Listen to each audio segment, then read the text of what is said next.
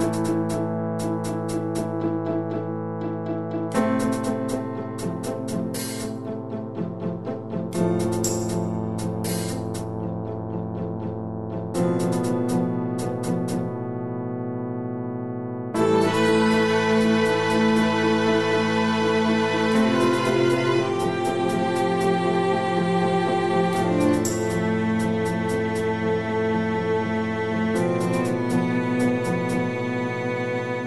everybody. Welcome to We've Got Ward, a Doof Media podcast series where we expertly dissect and discuss Ward, Wildbow's return to the world of parahumans.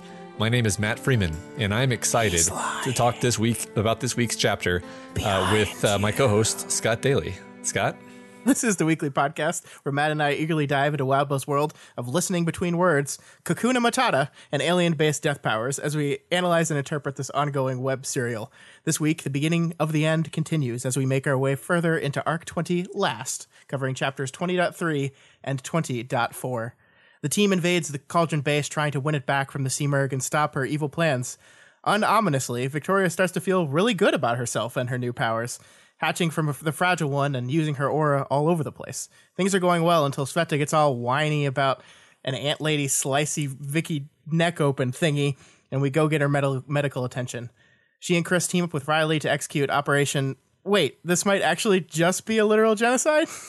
Matt, what are your thoughts on these two chapters? Well, these were some heckin' fun chapters, Scott. Um, heckin' fun. They're like, I, I it's been so long since we had honest to goodness Simurgh headfuckery chapters in in in you know I, I forgot how fun the I, I don't know what the right word is, but like this little subgenre is of like psychological horror and creepiness, like super atmospheric, creepy um uh, paranoia and, and yeah. all, all, this kind of thing. Like, like this is, I, I, don't know. I just, I thought it was exceptionally well done in these two chapters. And, um, and there's a lot to talk about, uh, subtextually this week, which it, yeah. it, it, even surprised me. Like, like, like the, my, my first read through, I was just like, wow, this is great. And, and, you know, it, it worked on me. And then going through it later, I was like, wow, this, there's a lot to this that I didn't even catch the first time. So I'm really excited to dig into it.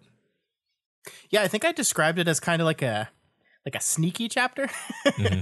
And I think there's there's some truth to that. Like there are there's a lot of as you said subtextual stuff going on that I think further reads illuminate and I think it's one of those chapters that we could come out looking like real smart based on our subtextual reading or like real real dumb. it's I think there's going to be no middle ground. Yeah, yeah, stay tuned to find out which one. Sweet. All right. Um, let's just get into it, huh? Yeah. Quick announcements first. Uh, the fan art contest, uh, the submission deadline is wrapped up, so um, the uh, the voting is now open for patrons. Yeah, um, I think that voting is going to go on through next Monday, so we will be announcing the winners on next week's episode. So, uh, got some great submissions. I can't wait to show those off to everybody. It's really cool. The vote is actually very, very close. So, if you are a patron and you have not voted yet, uh, go do that. Um, if you're not a patron, a great time to become one and, and make your voice heard because this voting is going to come down to like one or two votes for the winner. I think it's yeah. kind of crazy. Yeah, um, I'm not going to make any topical comments whatsoever about that. Um, so next next comment, next announcement rather, the all packed up uh, 24 hour live stream hosted by Elliot and Ruben, the fantastic hosts of the Deep Impact uh, show, just went fantastically. Uh, they raised over five thousand dollars for charity. Yeah. Um, I was like impressed as hell with with how that went. Um, yeah. if you if you haven't checked it out, uh, just go to twitch.tv slash doof media and like you can still see the the the VOD. You can you can skip around. Um, it, it was great actually. yeah, yeah, and I think they have said they're going to release that in segments on you on our YouTube channel over the coming weeks. Um, so you'll be able to see it that way uh, if you don't want to like scan through the 24 hour VOD. But yeah, I, I, am with you. I was I was blown away. Um, not only just by, by Elliot and Ruben's organization, like they had ideas for every little time period, and they were all fun and interesting and cool. But just the response for the community was incredible. Like I remember talking to them a couple weeks before, and and none of us knew how this was going to go. Like w- none of us had ever done anything like that, and and this was their baby. They did it from start to end. Like we just showed up a couple times, we're just like, hey, we're here to help. But it was totally their thing, and none of us knew how it was going to go, and it went incredibly. I think there were no less than than 50 people at any point during the entire 24 hour stream, which is incredible, absolutely incredible. Um, some Yeah. really great moments. Uh, an interview with Wildbow that I thought was fascinating. Like it was, it was such a great time and and a lot of money raised. Yeah. So yeah, please please check that out. I mean, I I think uh, it's probably pretty heavy on the pack spoilers, but um, yeah, it's super fun regardless. Yeah, Uh, so yeah, final announcement: March's Madness 2020 round two is live. Is that right, Scott? You're in Yeah, charge this- of this. Yeah, yeah. The voting for round two is live and it will be open until this Sunday at about uh, five o'clock in the evening Central Time. So if you have not voted in round two yet, do that right now. And remember to leave comments. Um, we at the end of the show are going to be going over the results of round one. Not all of them because there's a lot, but we're going to pick some of the most contentious and most surprising results from round one and and read some of your comments. So tune in uh, at the end of the show for that. All right, let's get on into these chapters. Let's do it. 20.3 and the heroes invade the cauldron headquarters this time in order to defend it victoria points out for us that this is uh, basically a super important focal location for this story that the people have been fighting over back and forth for arcs and arcs now um, and I think maybe this is a good, good as good a time as any uh, to talk about the why of it. Like the, you know, this gigantic mountain-sized structure has been a pivot point that this story has hinged on. Um, even back to the end of Worm, actually, it extends even beyond this story. So, what what can we say about its use as a setting? Yeah, I mean, to me, in this book specifically, it just shows how much of this world is still revolving around the choices and the mistakes of those that came before it, right? We've said multiple times that Ward is a very different book than Worm. It is not just Worm 2, and that is undoubtedly true, but it is still a sequel. And our current opponents here at the end of this sequel are the Simurgh and Contessa, two characters from the previous story. So, uh, like, this Worm is central to what Ward is, and Cauldron is central to that story, and thus has become central to this story. This story, um, it- it's a group of people battling in a shrine to yesterday's mistakes, trying to figure out a new way forward, trying to figure out a new solution, a new answer, a permanent solution, a permanent answer to to the problems they've had. Yeah, it also kind of strikes me that th- this place is sort of supposed to be like um, the castle keep or the panic room for humanity. Yeah, that, that yeah. was sort of the intended use of it. And as the world has ended twice, um, humanity has retreated to this location twice. But that that hasn't it hasn't been a peaceful thing. It's it's become this nexus of conflict and disaster. And like this, I, one thing I love about Wildbow stories, we saw it in in Worm, obviously with the uh, the mall that that they kept returning to, and it just got shittier and shittier as the story went on. A similar thing happening with this building where it's you know it's got giant you know cavities carved in it from uh, you know the fight against teacher. It's got now all this internal damage from the Simurgh, presumably. Um, just incre- you know the the the Gundam fights inside it. Just it's just getting torn torn to hell, and it's it's uh it. it I don't know. I think it's fun. It shows. It sh- it kind of makes the uh, the drama of the story manifest in a physical way that I think is cool. Yeah, no, I think I think you're 100 percent right there. It's it's a very cool setting. I mean, like out of just the like the textual reason why we return here, it's just like a fun fun place. Yeah, totally. So the team is fighting off the rabid Simurgh victims. Uh, Victoria, at this point, is referring to Kid Win as just Win in her narration. Apparently, she decided this between the last chapter and this one. Yeah, refuses Um, to go with Manwin. Yep. And she's also referring to her force field as her uh, to other people at this point. Yeah, um, and this I think this force field beat to me is the start of a trend that will continue throughout both of these chapters and, and probably beyond them of Victoria and her power just like generally making everyone around her super uncomfortable. Like in this situation, she's hauling this giant ass gun around these hallways, and then she just like casually floats down and snaps a knife in half. The text doesn't say if this was done like with the force field surrounding her real hand or with just like a, a force field hand or not, but based on Kid Win's reaction, we can kind of guess which it is, right? Well, and it's like yeah. it's uncomfortable. Yes, and I mean, I think the fact that she doesn't internally differentiate between the two is is super telling and interesting, right? Like like based on Kid Win's reaction, he's like, okay, yeah, you just telekinetically, invisibly did that, Right. and I'm confused, and and she's just like, oh yeah, I forgot, I forgot that was in my hand. Basically, is kind of the Yeah. way she um, b- behaves in, in her mind. Um, you know, I I know maybe this is belaboring the point, but like th- the story itself pointed out for us earlier that like getting your power to work better for you is just not something that really happens in this story. Like Taylor and Vista, both characters who were pretty powerful and talked about um, spending a lot of time and energy trying to like get get on you know get more in alignment with their passenger meditating trying to figure out how to eke out the slightest little advantage in terms of control or range or what have you and they never really got big movement on that front, right? Like Yeah. n- neither Taylor nor Vista, they're strong, they're they're extremely capable and experienced, but like n- never did they have anything close to what Victoria has experienced in these last few um last couple of arcs, I guess you'd say where where her power has shifted dramatically and we don't I don't really think we understand why, you know. Yeah, I mean, uh, Victoria assumes it's it's just the acceptance and the relationship between her and her shard.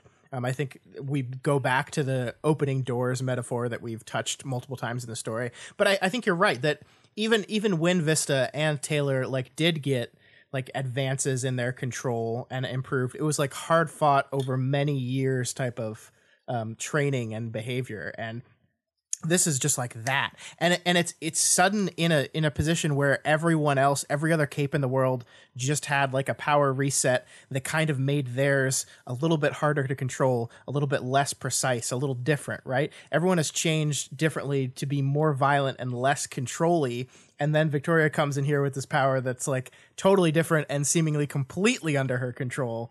And it's like whoa. Yeah. like like we understand it. I mean we saw the moment of her in the crystal. We saw the moment of acceptance. We saw the moment where she first tested her force field and grew it out and then shrunk it.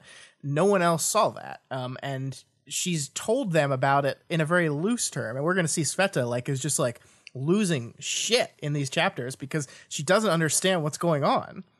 Yeah. Um, I mean, just yeah, just to to highlight it, like it's it's uh it's weird, right? It, it's not uh, for me. I don't just I don't accept the explanation that it was just like, oh, she had a moment of she had a she had a breakthrough, she had a mental breakthrough, and now Yeah, and yeah. like okay, that that's great, but um, she's as far as we know, like the only parahuman who's ever like had a mental breakthrough, and then her power becomes twice as good suddenly. Yeah, I mean, there's So- a lot of there's a lot of weird stuff with being in Shard World while it happens. You know, like I mean, I th- there's a lot of stuff you could just hand wave it away in that regard. But Yeah. no, I think you're right.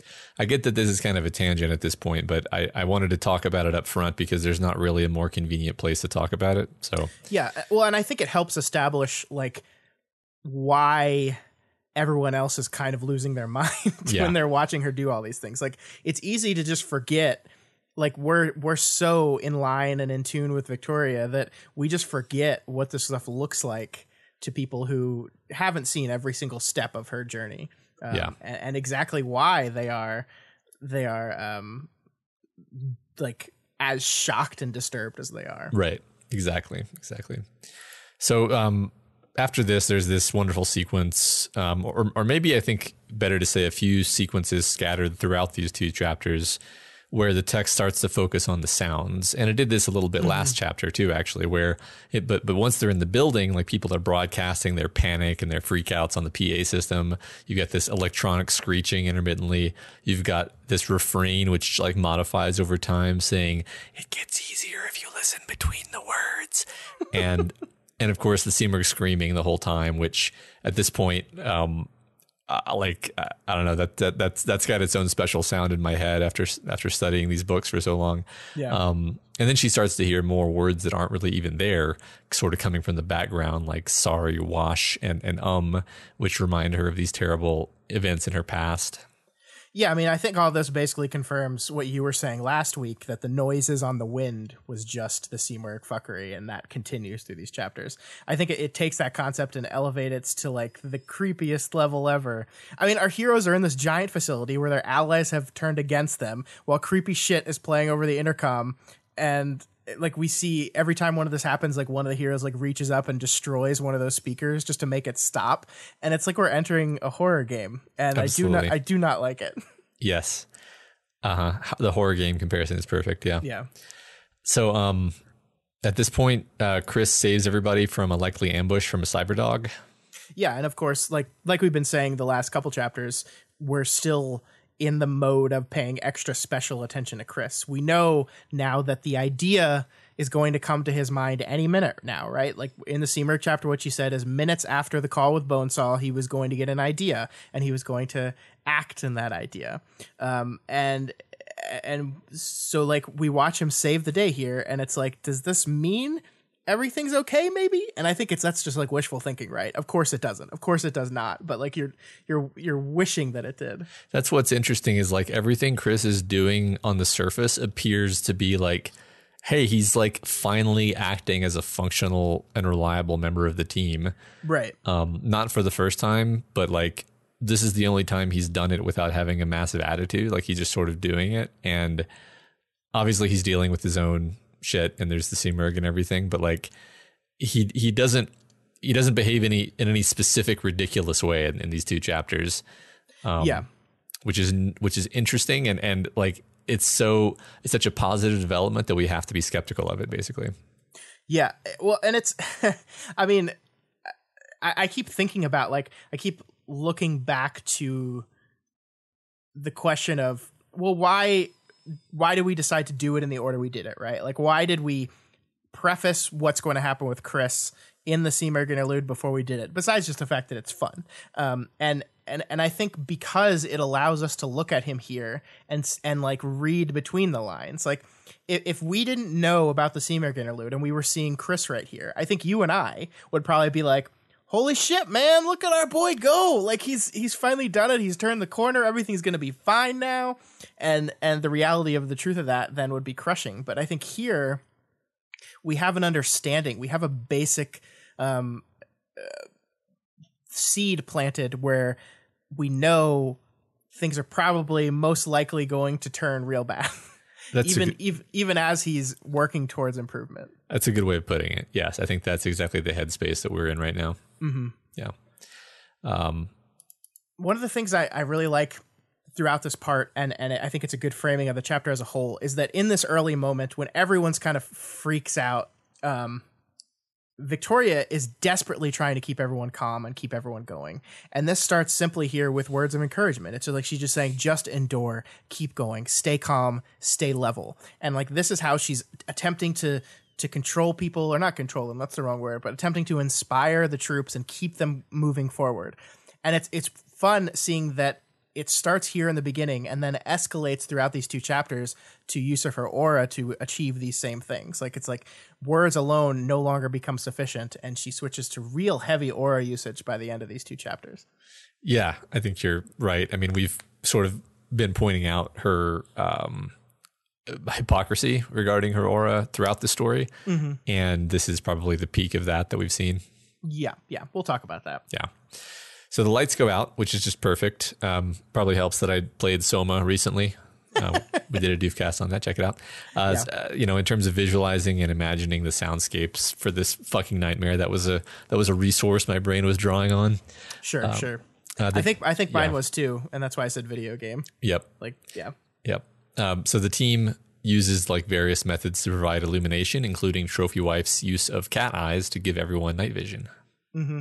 and it's really creepy. Like this whole part is super creepy, and I really love it. But I want to pause on this for a moment because I want to talk about tone management because I think there's a really interesting thing that happens in this section because the lights go out, everyone's kind of creeped out. Trophy wife turns on her eyes.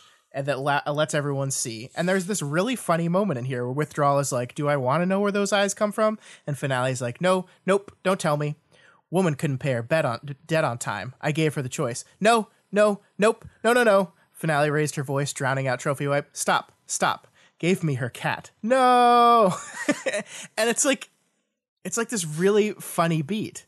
But immediately after this beat is this moment where as soon as cat is said, Victoria's skin crawls, and the thought was involuntary. I'd made strays and I'd I'd made I'm made of strays and escaped pets and rodents and bugs. My skin crawled more, and and so in this scene we go from creepy the lights turn out to funny to right back to creepy again. And normally in that kind of thing, I'd worry about a tonal whiplash that kind of loses the reader here. But here, I think it really works, and I think it works because a certain a certain level of like nervous humor actually helps like temp very temporary release but then subsequently actually increase tension um and, and we have this moment where like the, the lights go out and everything's spooky and finale provides us with this tension relief and then the second we feel that relief we're pulled back into victoria's point of view cats she's made out of cats and we realize that that humor actually comes from like a disturbing moment. Like it, it's funny. It is funny finale's reaction to it.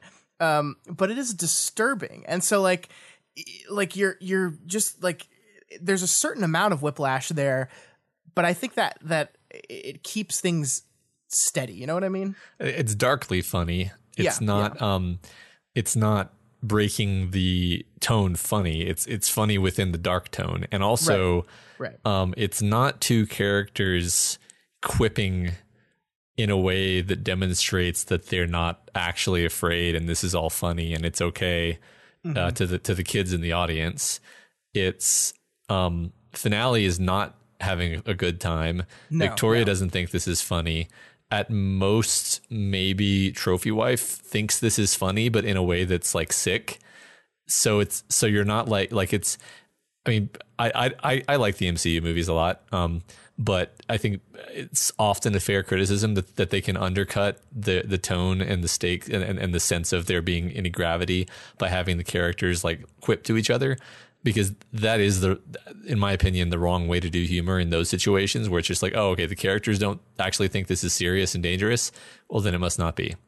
Um that's not what's happening here obviously so. No, yeah. I mean, I, I don't fully agree with that assessment of the MCU, but that's a whole different conversation. But it is um, I, I I am with you 100% on this. I think that the, the it is funny. Like this part is funny, but it's funny in like a you feel immediately bad about laughing kind of way. Yeah. And I think by pulling you immediately back into Vicky's POV and immediately back to a thing that she hasn't thought about for a while. Like she hasn't thought about the I'm made of cats and rodents and thing things thing for a little bit and it kind of primes us for the the specific kind of head fuckery that the Simurgh is going to be doing, while also giving you just a little microsecond of tension relief, and then kind of making you feel bad for it a little Yeah. bit after. yeah no I, I think it's great um Yeah. it's it's what you want in this kind of creepy horror chapter Yeah, totally, totally. Um, so before we move on here, Matt, I just want to do some good old fashioned Scott and Matt Matt read way too much into things section. Um, okay Because as you mentioned before, audio is coming over the speakers and it's saying random creepy things. And in this part of the chapter, one of those random creepy creepy things is get between the words. Um, and and this is actually this specific quote is what makes damsel destroy the speaker that leads into the next part where torso hears them and uh, and comes up to them. But anyway, it goes back to that earlier quote that you mentioned. It gets easier if you listen between the words. Now this just seems like creepy nonsense, which it very much is. But what is it actually saying? Listen between the words. What does that mean?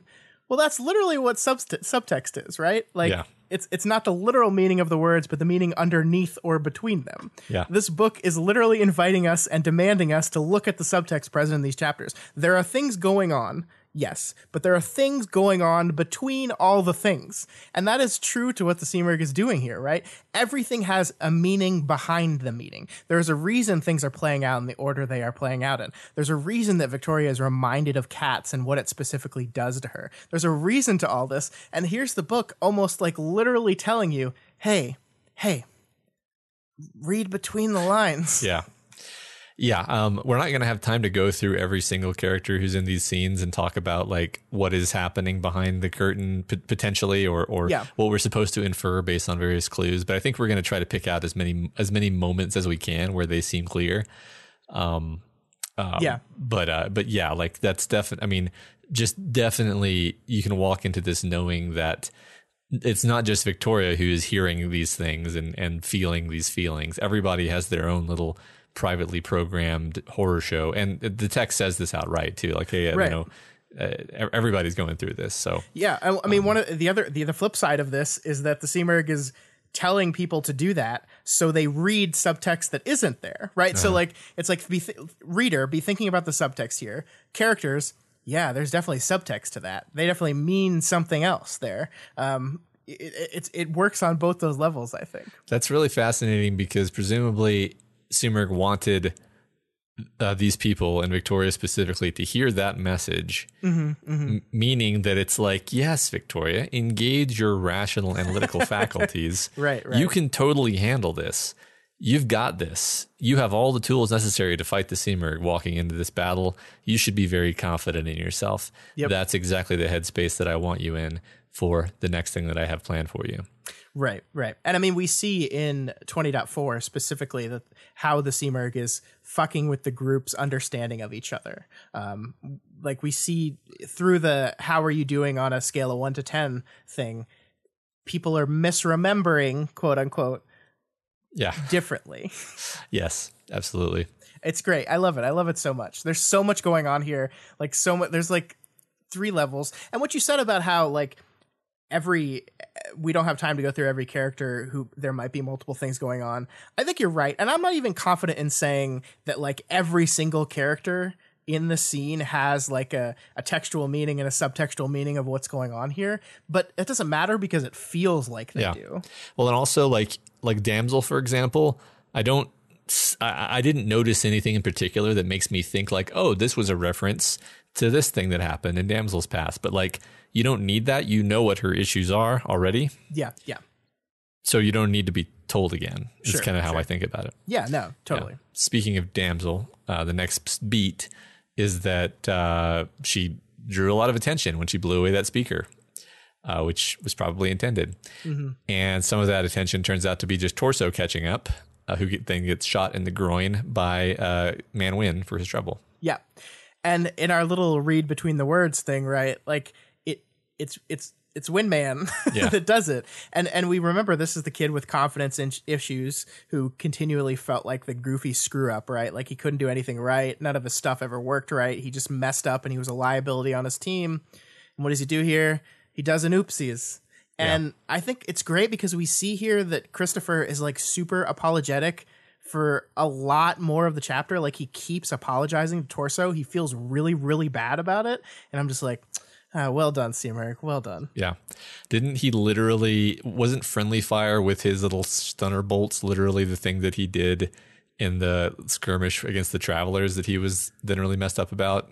I think so. I don't It's like- remember that specifically, but I do remember an instance of friendly fire getting him in trouble. Yeah. pretty sh- i mean i mean it, it, he either shot a, a, an ally or or he shot himself because trickster was was fucking him around yeah. Yeah. um and that was that that just like really bothered him because he's like God, I'm such a fuck up and and it's the same basic thing here so Yep, yeah yep. yeah That's why these chapters are so fun, Matt. Yep. There's so much going on i on. love it all these all these like callbacks that are filtered through um so the team so they they, they fight the people who show up. Um the team discusses the state of mind that everyone's in and uh victoria has this this little outburst. Fuck you Simurgh. The statement was marked by others looking at me. Oh i'd said that out loud. Do we need to worry? Cluck cluck clucker asked. Addendum to that thought i said. Fuck her and no it's not working like she wants it to. She's poking at obvious weak spots i've been dealing with for years. I can take it. Man, I love this so much. yeah First of all, the oh, I'd said that out loud is just perfect. But the first time I read through this, and maybe you have the same the same memory, but the first time I read through this, I was like, "Fuck yeah, Matt!" I was like, "Look at Victoria resisting all the shit the Simurgh is throwing at her. It's awesome." Like we talked about this a little bit last week. We talked about this idea that Victoria has just had this great um, breakthrough, this this this love and acceptance, and what narratives normally do is that when a character has this moment, they usually test that moment. It, it usually the character is thrown into conflict where that change is tested. And on the surface, that seems like what this is doing, right? She's made this breakthrough. She's came to this new point, and then all the old tricks are going to be thrown at her to see if new version of Victoria can resist all these old tricks. And at first you're like, fuck yeah, look, she's doing it. She's passing the test. It's awesome. But then you go finish the chapters and you go back and read this again. And I'm like, oh no. like this could definitely be a trap of overconfidence here. Like where the Simurgh is literally taking the progress that Victoria has made, the newfound love and acceptance, and using these very things against her. Like, I mean, if you look at this, like, fuck her, no, it's not working like she wants it to. And I'm like, it's not? She's a precog. Like, yeah. like, she's poking at obvious weak spots. Obvious weak spots. If the weak spots are so obvious, does that sound like something the Simurgh would do? No. No. Yeah, um, I mean, I admit, I when I read it through the first time, I was absolutely like, "Yeah, this is a fantastic victory lap for Victoria." I'm so glad that she gets to just dominate, and and then you know, doing the notes, I was like, "Oh no, it's compli- It's actually complicated, Scott. Yep. Yep. It's complicated again. Why does Wildbow do this? yeah, why does he write complicated conflict? Ugh. Yeah, Hate it. Yeah. Um, so they all give numbers on how they're doing, and Victoria says she's a seven. Um, and most people put themselves down as like mid-range numbers in the five to five to seven range, I guess. Byron Yeah. puts himself at a four, which is I think the lowest. Mm-hmm. Um, Cryptid is an eight or a nine. He's just doing fantastic. Torso said he, he would be a ten if not for the crotch shot. So wow, good for him. God, I love I love Torso. yeah. His skull's so thick the mind whammy doesn't work on him. It's uh, I, I wonder. I mean, I wonder if there's more to Torso beyond being comic relief because it is it is very fun. But I'm like, really? Just he's just shrugging off the Simurgh? I don't know. Okay, all right. yeah, I mean, I, I don't know if we're ever going to be able to know that. just, Yeah. just the- nature of his character, but I don't know. I don't think I don't think there needs to be more to him. I think I think it works.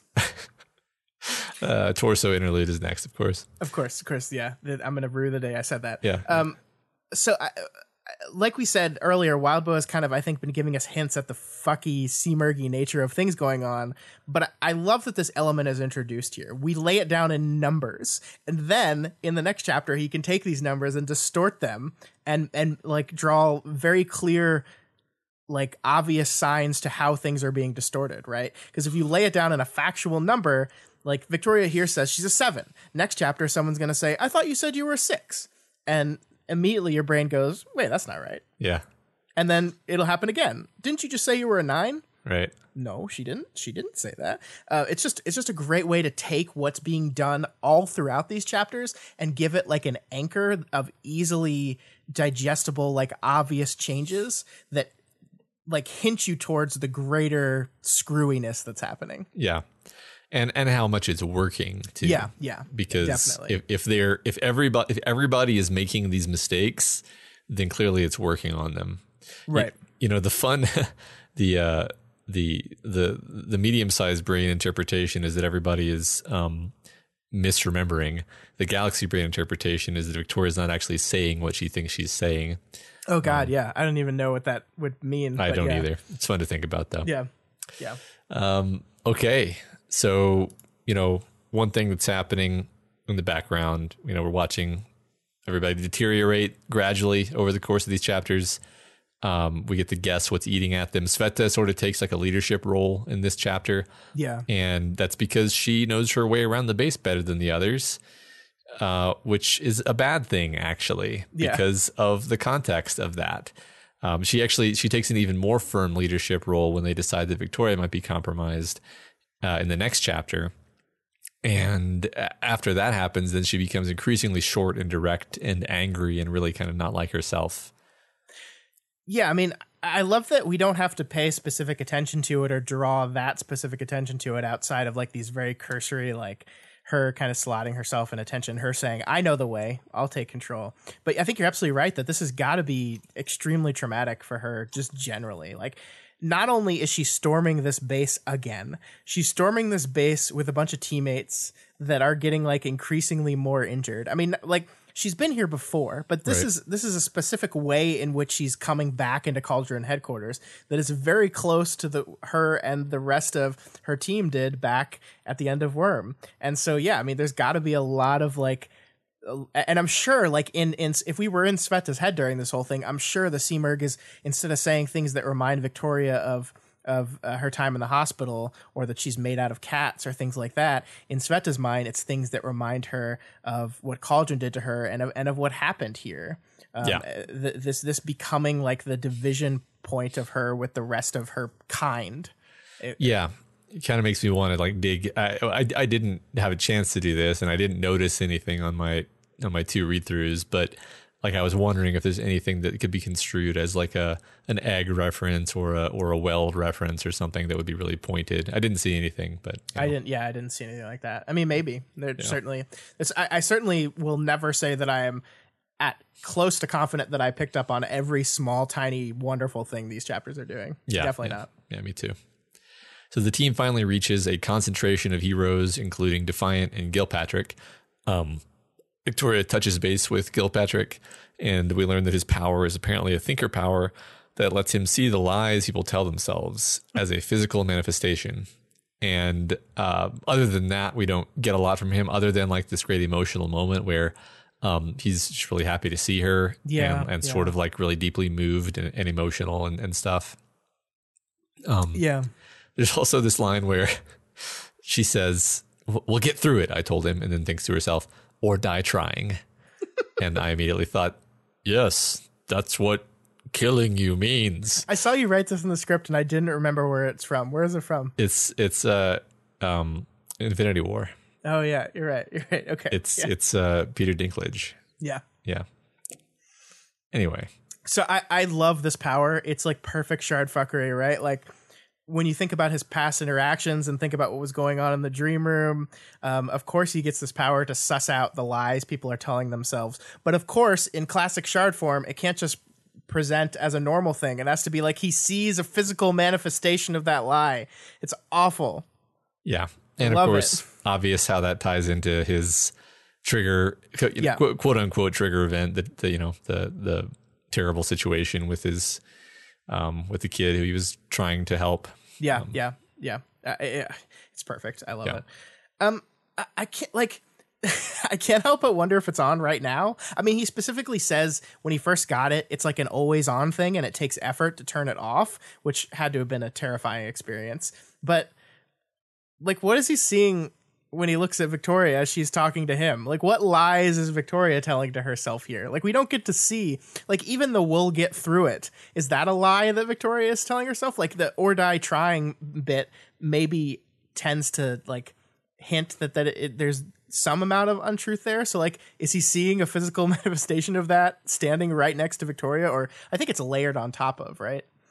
Yeah, like like somehow in their features. I mean, he, he didn't he didn't explain it clearly, but Yeah. um, I I do have this terrible feeling that like we're gonna see this power in use. Like like we'll see we'll, see- we'll see Gilpatrick again, and it's gonna be some terrible thing. Like I, I just have this feeling like the story, the direction of the, of the rest of the story is not gonna be.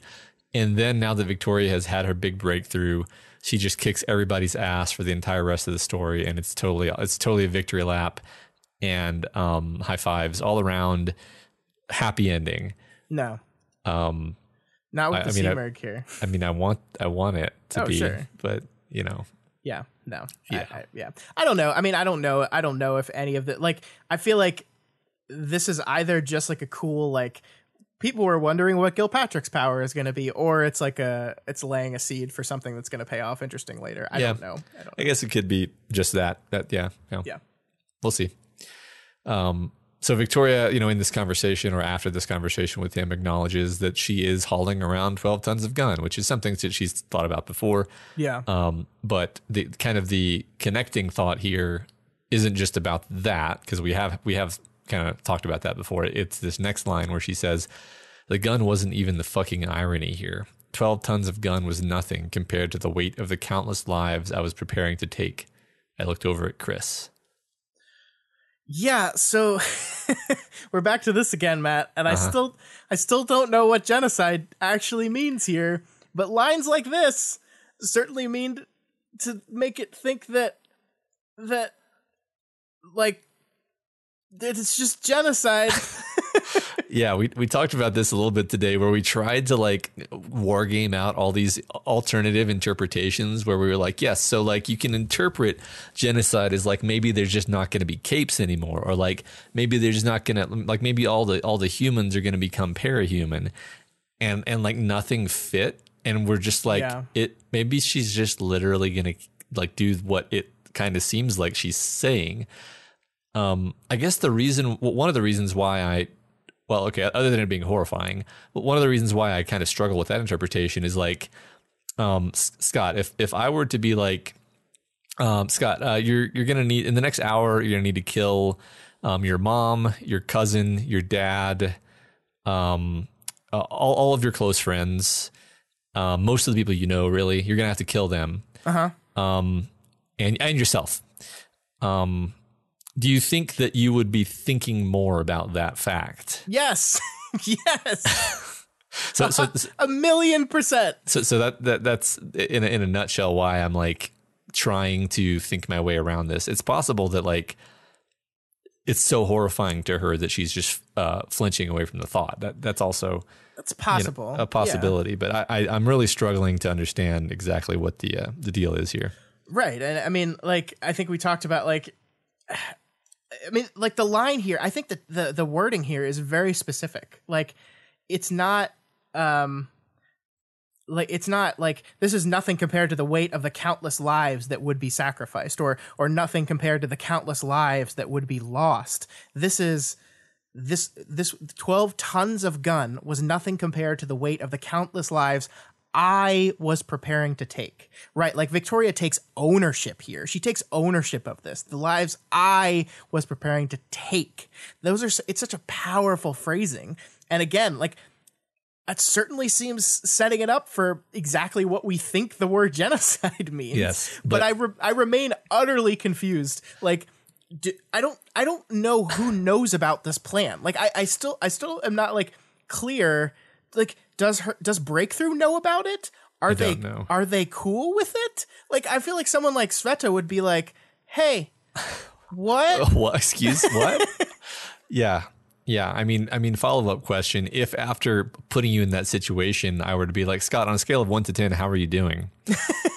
Would you say eight? Yo, yeah, I'm doing great. I'm doing Okay. great, buddy. I'm doing great. Yeah, I mean, like we did this really interesting thing where the the only time she said genocide, the only people that were around her were Riley on the phone and Chris in front of her, right? So Yeah. the rest of her team were not around her when she said genocide. Um, I, I don't, I don't know. I am utterly confused. So Yeah, and um, that's I don't have anything else to say about it. I'm confused in sort of an exciting way, where I'm Yeah, like, well, I like- can't wait to see how this resolves. Right, because like that that is my like when I'm confused about something, I'm like, oh, the explanation of this is going to be fascinating, and and I I remain I think that is true, but I I sit here and look at a sentence like this, and I'm just like, what what what? Yeah, and I mean, the funny thing is, this is one of the only times it's mentioned um, in these chapters, and Yeah. so this is why we're talking about it so much here.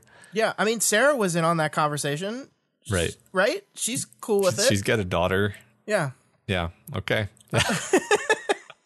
yeah. Um, I mean, I guess like like I guess you could argue, you could make the argument if if Vi- Victoria's plan is the literal after we've lost plan, right? Like it is the game is over, everyone's going home already, and then we're going to trigger the final plan. So in in the scheme of what are we going to do and what are people going to be concerned about?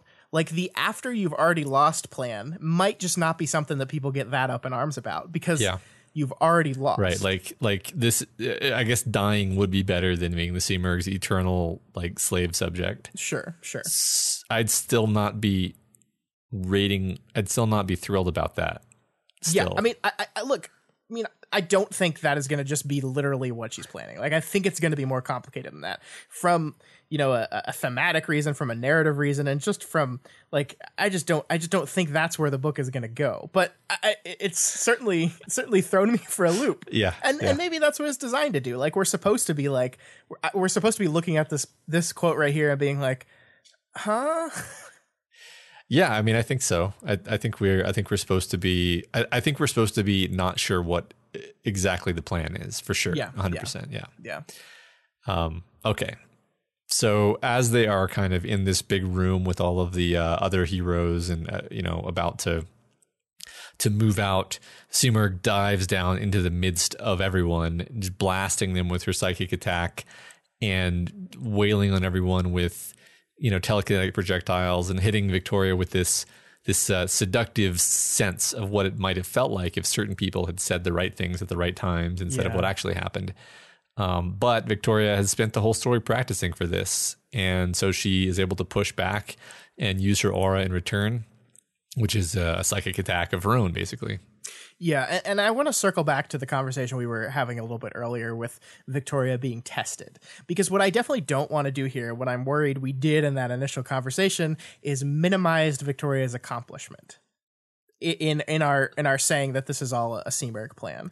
So I want to I want to word this very carefully. So like there's this wonderful part here where we, she hears I never had a trigger event. Dean's voice. I had to abandon you for my own health. Jessica's. I'm sorry. I was selfish. It wasn't your fault.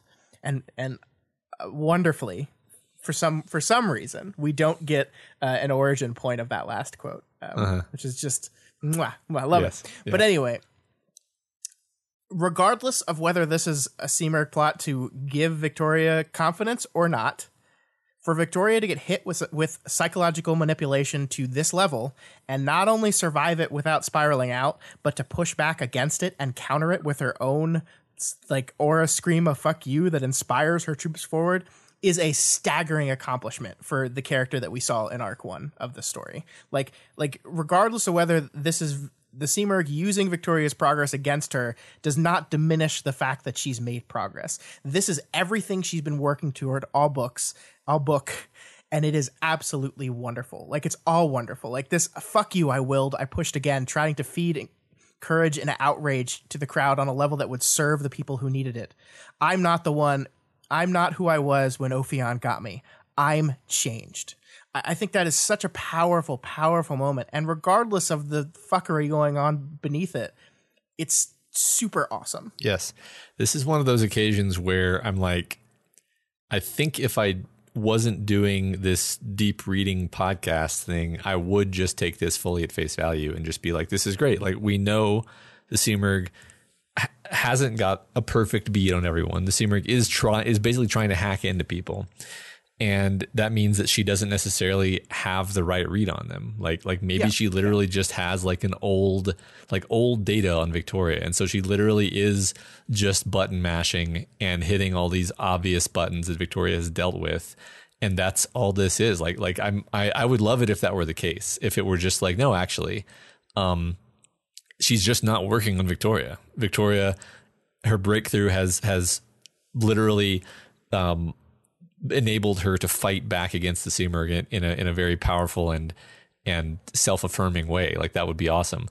Because we do this thing that we do, that we always do, where we have to take everything from uh, five degrees of separation, eight degree chess, whatever. Um, I get, I, I, I have to like second guess that, but like I kind of want that to be what's actually happening. you know? Yeah, I mean, I do and I don't. I want that to be for my love of the characters. I don't want that to be for my enjoyment of the book because I, I don't know. That would like.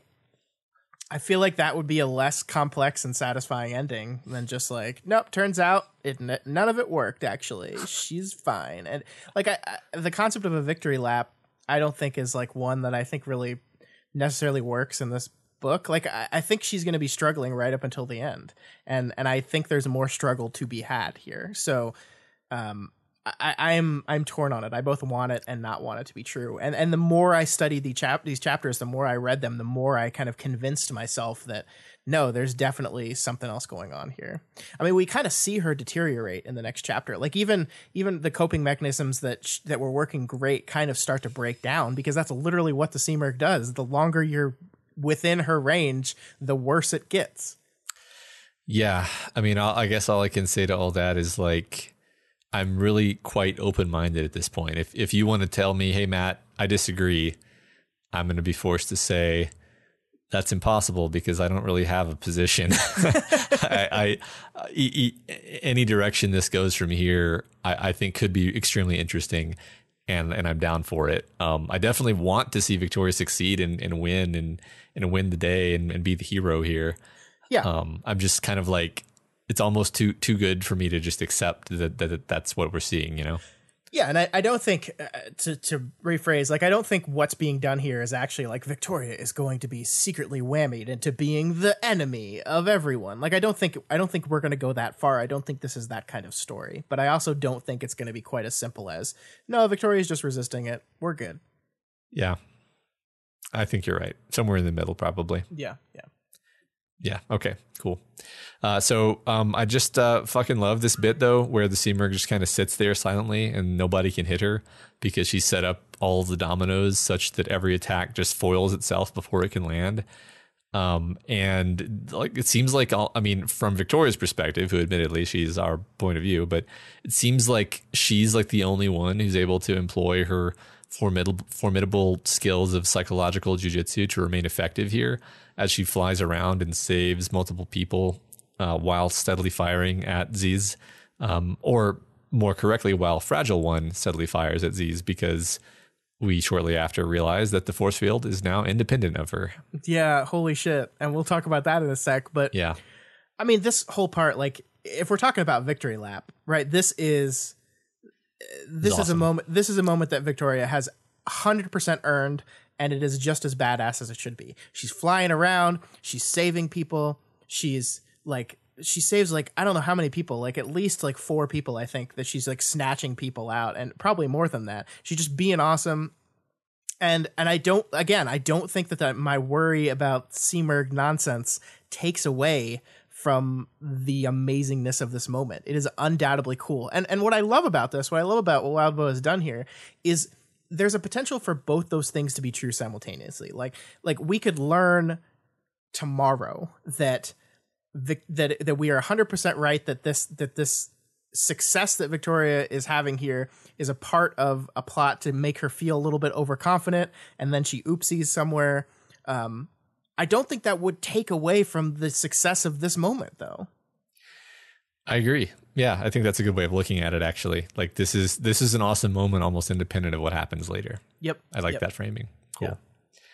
Um, so speaking of the force field, uh, on a reread, it was especially clear that there's there is this connection being made between the cocoon, um, the idea of a cocoon, the concept of a cocoon, and her bursting forth from the rib cage of the cocoon that Amy had made for her, and of course the cocoon that is fragile one, Yeah. uh, which Victoria has now emerged from as a glorious butterfly.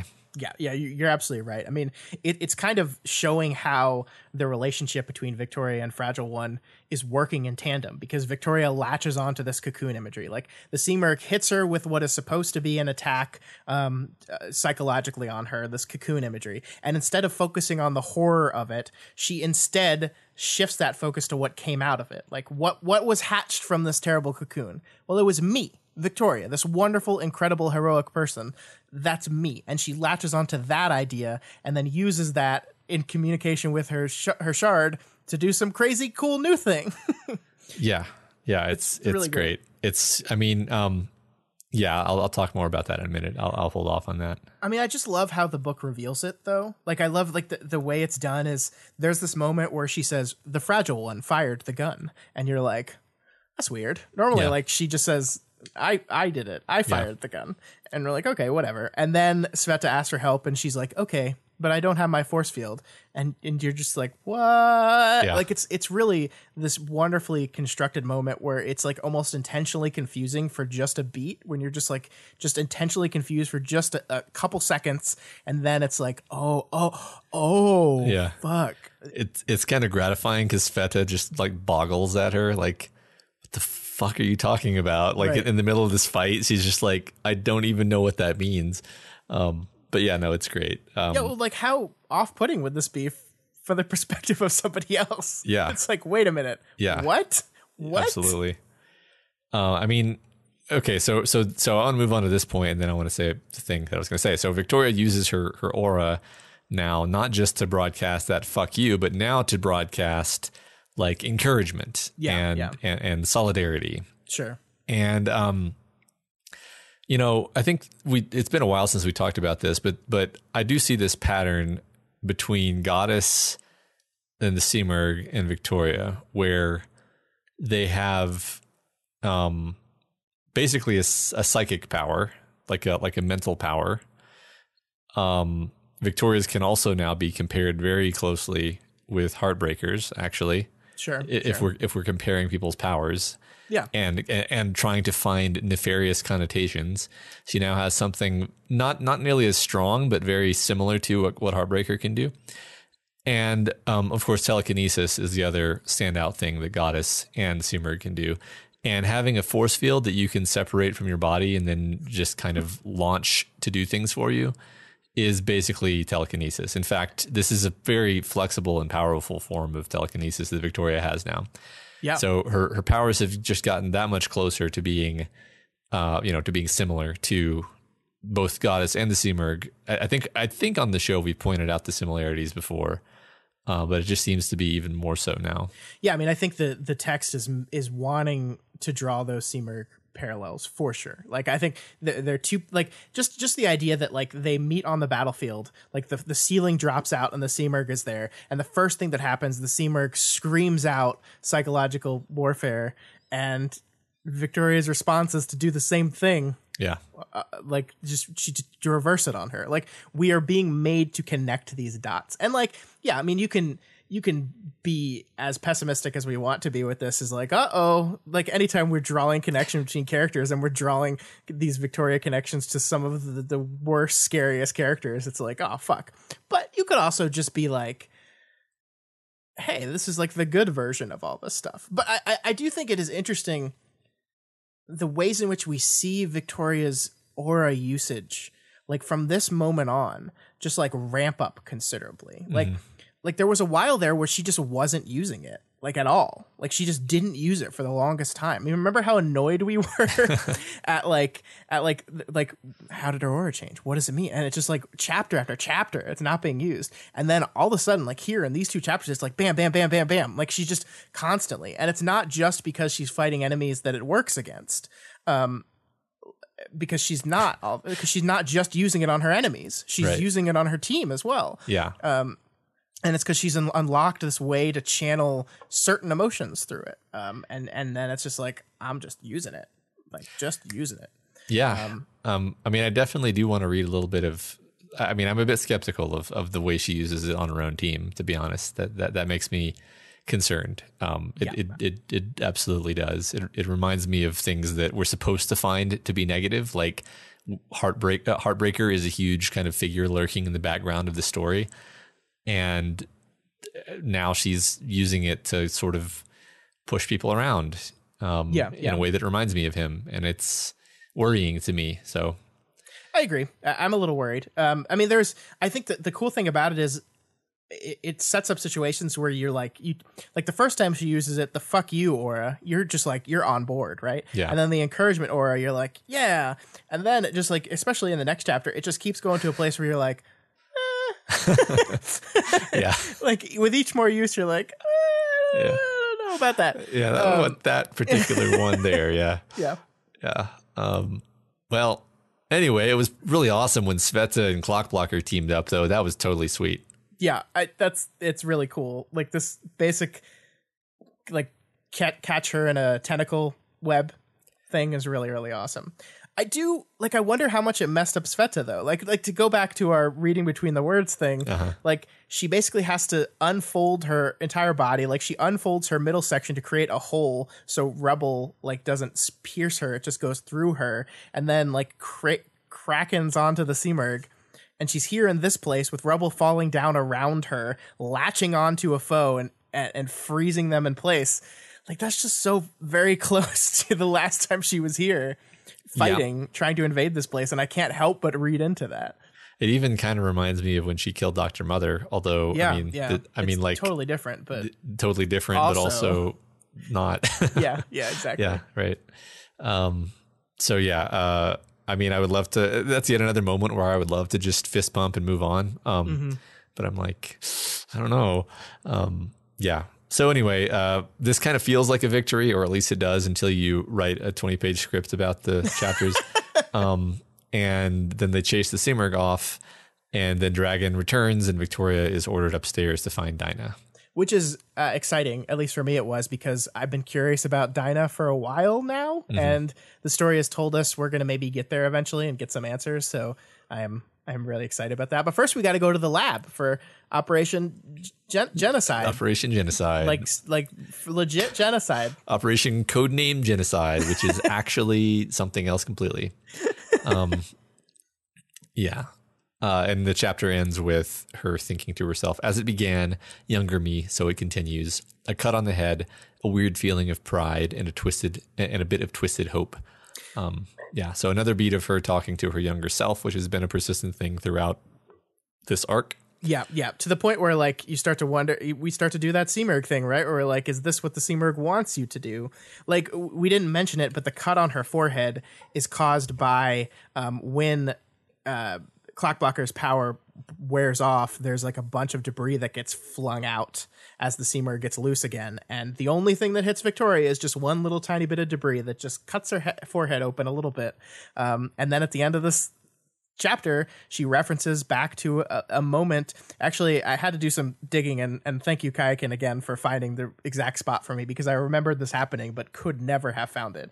Back in all the way in Arc 1, Chapter 6, there's a moment where Victoria, I think she's getting hit with a, a, a snag emotion whammy, and she's thinking about um, a memory of like one of the first times she went out as a superhero and like got a cut on her head and her mom was stitching it up and her mom was like so super proud of her. She's proud of herself. Her mom's proud of her. It's like the first superhero injury. So it's like all the way back to the very beginning of her journey. Um, and this cut on her forehead makes her recall that a weird feeling of pride and a bit of twisted hope. And it's one of those it's one of those like like pool type things where like balls like the cue ball striking and like the chain the ripple chain of events you can you can definitely see some seamerginess in it. Um and it I like I, it's a really cool callback. I like it. Like it it, it is very much doing work to make this whole feel thing feel like everything's coming full circle but it also scares the bejesus out of me Yeah, um, I uh, I think that's a great pull. I, I didn't actually make that connection because I forgot about the injury being to her forehead specifically. Um, I mean, she does sort of make this connection for us, but like, Yeah. pointing out that yeah, it goes back to this moment with her mom. That's good. It's good to think about, and it's it's it makes me worried. So Yeah, I mean, like like we said, the the chapter, the arc started with this moment of her talking to her younger self, um, and we went through that in chapter one, and now here in chapter three, we brought that back. So that is going to be a recurring beat, and so I think we need to pay extra special attention to whenever those moments happen, um, because they're Yeah. they're doing something. Yeah, I think so. All right, moving on into 20.4. And uh, the battlefield continues to be a special kind of hell. Um, and very quickly in this in this chapter, we get from Sveta, if anything's making me feel like I'm going crazy, Sveta remarked, it's you, Victoria. yeah, Which is especially a slap in the face. I think if you read the first chapter without thinking too hard about it and just took it at face value, because you're like, what? right, right, and I think that's to me that feels like what it's designed. Like if you look at the last chapter, Victoria would be like, "That went fucking great." Yeah. like we beat back the Simurgh. We did exactly what we had to do there. Like she's saying all throughout the early part of that chapter, all we have to do is just beat her back, delay her, force her so she has to back off instead of going for her next thing. Things are going fucking great. I resisted it. We're beating it back. I'm feeling good. I'm a seven on the, the seven out of ten. Everything's going great. None of my people got that hurt. Um, it's all going good. And then Sveta's like, actually, you are making me feel like I'm going more crazy than the Simurgh is making me feel, which is like what? Uh-huh. And I think that's why like a lot of this these opinions and what we're talking about on how we felt about 12.3 are or 20.3 rather are are when we went back and read it after the bomb that was this chapter was dropped on us when the, the chapter does work to kind of recontextualize a lot of what that was. I think you're right. I'm going to be honest. I think, uh, like emotionally speaking, one of the more important things that happened this week was somebody put out this really great piece of fan art depicting the, a scene from the end of this chapter where you basically got Chris and Byron and Victoria and Victoria is like she looks like a like a bl- bloody, deranged, ragged, crazy person. Um, Yeah. and, and and I'm like, oh, she looks like this. This is exactly like her costume's all torn up. She's bleeding everywhere, She's bleeding so much. Yeah. She's bleeding so much. and um, and I was just like, okay. Now, if if I picture that person doing all of these things, it's a bit different, actually. Yeah, yeah. So, um, And- yeah, And so we see here at the after Sveta kind of like confronts her, she asks one to ten again, and Victoria says eight. Byron's like, "That's worrying. Eight is good. I feel okay, better than okay." Didn't you say six earlier? Which is lovely because uh, th- this is doing double duty, right? Because yeah, not only do we get this little hint that something weird is going on here, because no, she did not say six earlier. She said seven. But also, like, the whole thing with the Simurgh is the longer you're exposed to her, the better she gets at fucking your world up. yeah. And now at the end of this big encounter, Victoria is like, I'm doing better than I did last time. Uh-huh. And that's just like, oh, oh no. Uh-huh. I mean, you have to wonder what color she is right now on the Yeah. little Defiant scanner. Right, right, yeah, and I mean that's it's fascinating. Like, I, it it's so like it's so troubling. Like, I don't know. I mean, like I think the text introduces this idea of like there's mul- multiple levels on which you can be operating. Right, like a little bit later, it's like, well, like in some regards I'm a 10, but in other regards I'm like a 4. Right. And like obviously like this whole scale is a simplified like just quick how are you doing thing. It's like oversimplified and and not perfect, but still like I I completely understand her team hearing 8 and being like what? Yeah, totally. and that's and that's all that it needs to do, right? It's not necessarily like uh, eventually Wildbow is going to reveal what's going on here, like going to reveal if if this was a get Victoria overconfident plot or not. Right. But but but all we need to know in the moment is we need to understand why her team would be feeling this way, and I think this achieves that. I think it does, yeah. Um, for a while, I was doing one of those apps where you like track your different emotional states with different numbers. and it was super depressing because you're just always conscious of the fact that you're like mildly dissatisfied with everything all the time. And I eventually stopped using it because I was like, I don't like to be reminded that I could be doing better. I'm doing fine. Get get rid of these fucking numbers. And and then I was happy again. Yeah. The end. Um, yes, I love all of this, and uh, this is a great time for uh, a horror thing to happen again, which is uh, blood play emerges in the darkness super creepily and attacks. Um, but Victoria is, of course, super effective with her new invisible, ultra strong force field, which she just kind of like launches at her to grab her. Um, of course, uh, this deranged cape can actually shrink and uses this ability to uh, fly around and laser Byron's wrist and Victoria's neck. Um, before she can eventually be recaptured. At which point, Victoria uses some like aura magic on her to first tr- try out like a wake up uh, pulse and a breakthrough pulse, um, which sort of work, I guess. Yeah, sort of, sort of. Yeah, this is this character, Matt. Holy shit! It's like what if Ant Man, but Ant Man, but like scary lasers that hurt all my best friends. Uh huh. Um, and of course, Bloodplay is screaming the entire time. Lots and lots of screaming. Like if- Surprisingly loud screaming. yeah, if there's a motif that ex- extends throughout this arc, it's just screams. Yes. Um, but I, I love I love how, how the text is written when she uses her aura here. She says, I could choose what emotions I put out there now, but it wasn't as simple as choosing from a tidy little list, just the opposite. I dug into memories and the rawest, deepest feelings I had. A moment of clarity midway through therapy at the hospital. Moments, my thoughts wandering at night, where I jolted awake with a re- realization. The feeling after I'd smeared my mother against a wall and realizing it was my fault. Each of those memories was like an exposed nerve, and the screaming in my head was salt on those nerves. I'd wanted to wake up, but the feelings I dug into into as I broadcasted weren't quite that. Um, so yeah, she like taps into like very emotional, tough memories of hers, um, and then of course the Simurgh screams are salt on those nerves, which is just scary. But it's not working, right? Like she, she gives.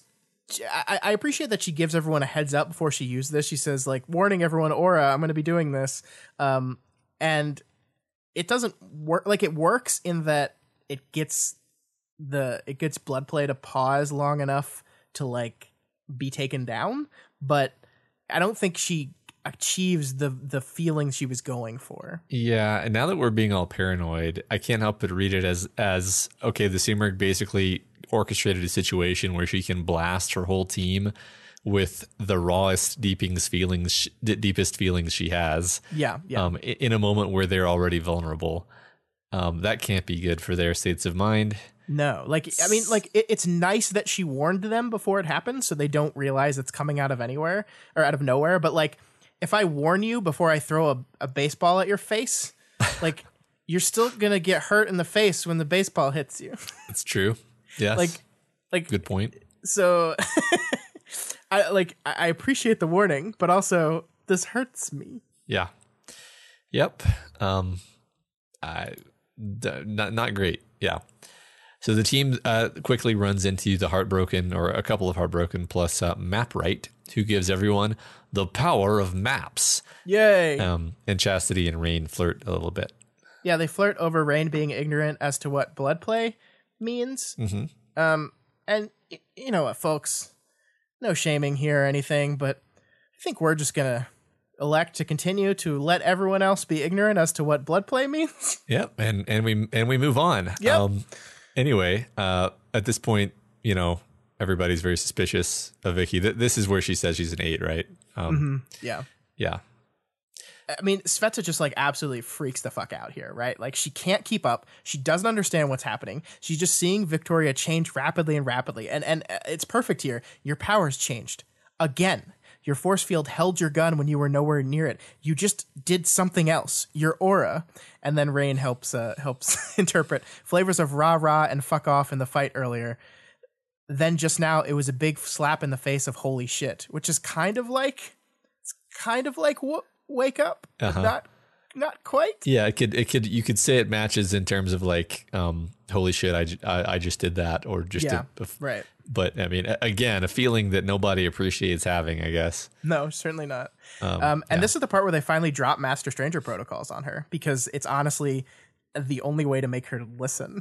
yeah and it works because Victoria is very as a very not I don't want to say she's very by the book cape, but she is a, a cape that respects the concept of Master Stranger protocols a lot. yeah I mean what's interesting is this power she has is a master power Sure. um, I mean the aura always was a very weak like very narrow and and sort of um on the scale of parahuman powers easy to to get around master power but this is like a real master power this this is a you know if if she practices with it Yeah. it could be a it could be a dangerous weapon Yeah.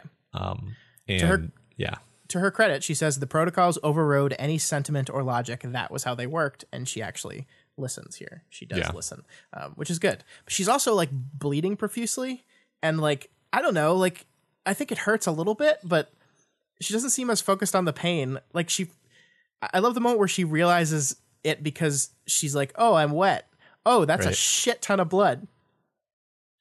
it's like going down her back and Yeah. and, instead and like and and you know late, later Riley is like you're bleeding like a lot and Yeah. that's you know it's Bonesaw saying that so Yeah. Well, I mean, like, like Uh. we see on the wound on on Byron is bleeding so profusely that like first Sveta wraps around it to to give enough pressure, and she's like squeezing really hard to get enough pressure, and it's like bubbling up between Yeah. the tendrils at first until she increases the pressure. So, like, I know it's not the exact same wound, but I, with a character like Blood Play.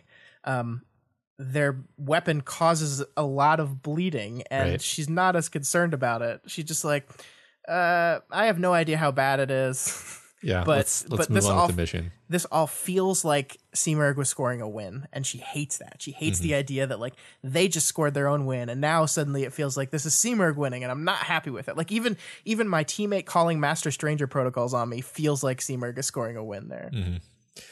yeah yeah I like that that's that's a good point so um, apparently we learned that all the captives are being dragged over to the Mathers giant so that she can keep them incapacitated And there's a lot of like kind of tactical back and forth in terms of who goes where. But basically, the upshot is that Victoria is sent to go with Chris and Byron because um, uh, Byron and Victoria need medical care.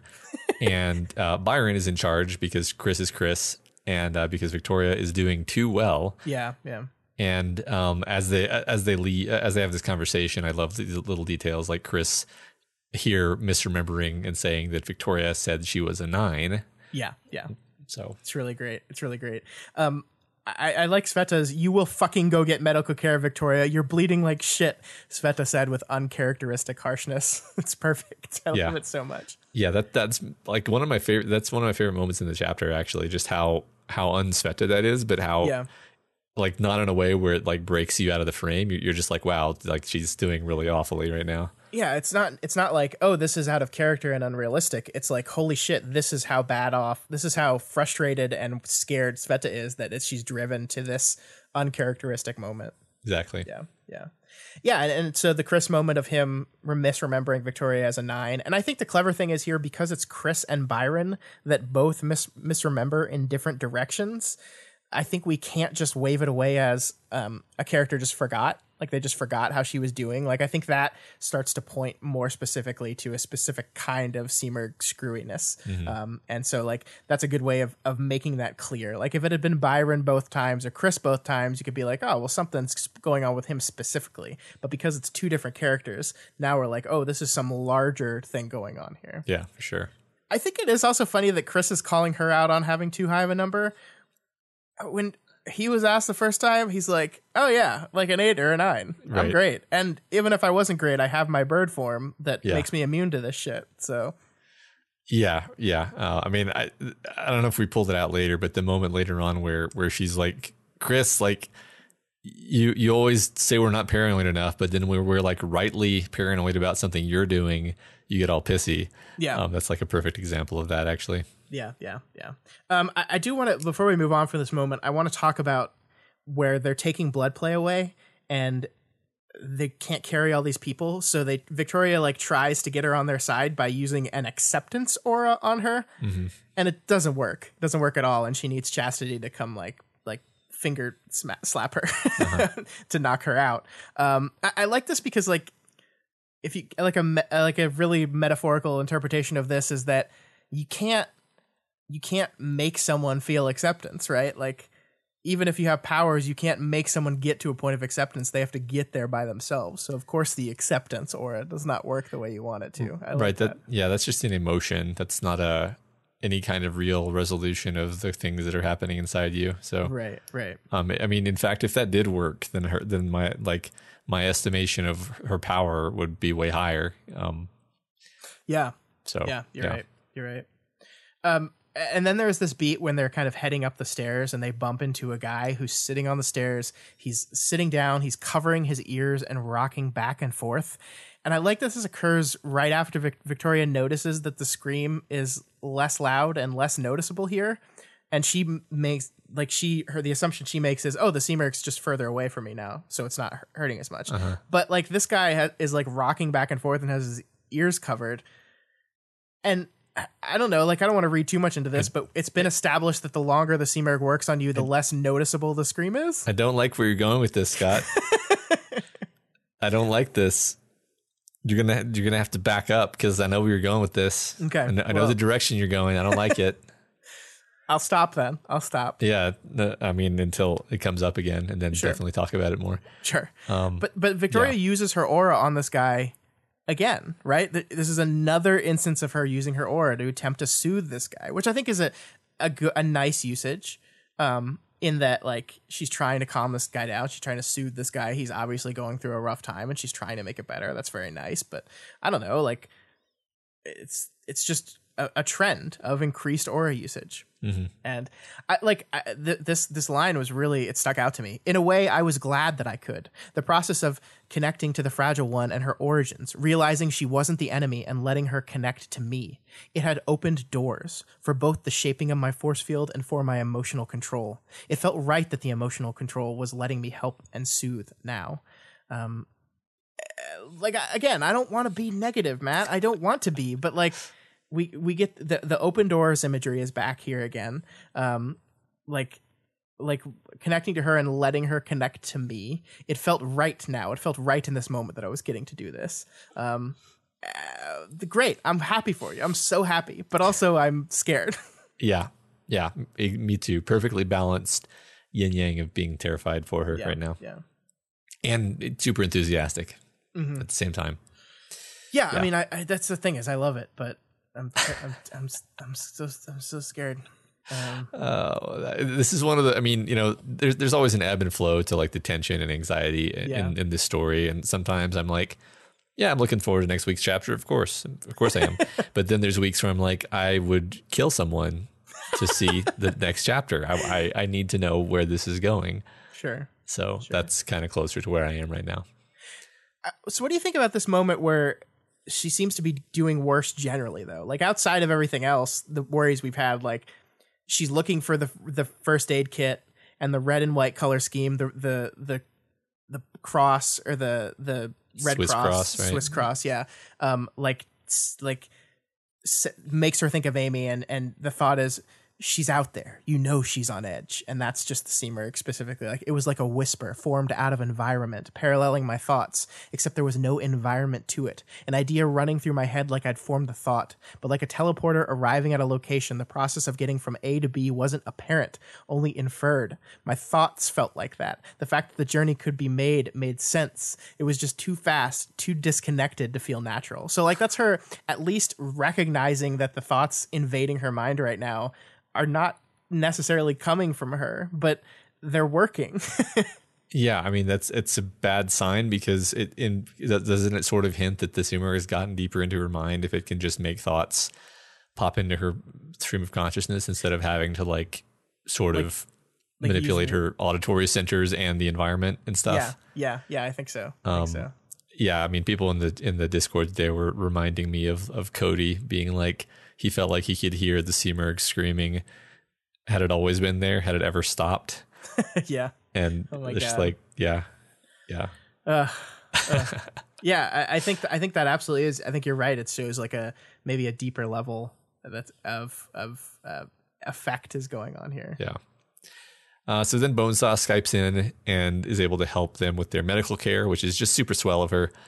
Chris offers them some like some like uh, coagulant cream, which Victoria hesitates to take briefly, prompting Chris to throw a tantrum and storm off. Yeah, but like I don't think it's that she hesitates to take it. I think it like Chris's plan here is just that he grabs it and then like walks over to her to just put it on her. Yeah, and true. Victoria's like, "Oh, wait, wait, wait, wait, wait, hold on there," which is like you know, you don't do that to Victoria, especially if you're Chris. Yeah. Um, but he is really agitated and super annoyed, and he like slams the cream down on the floor and go walks off to sit back at the computer again.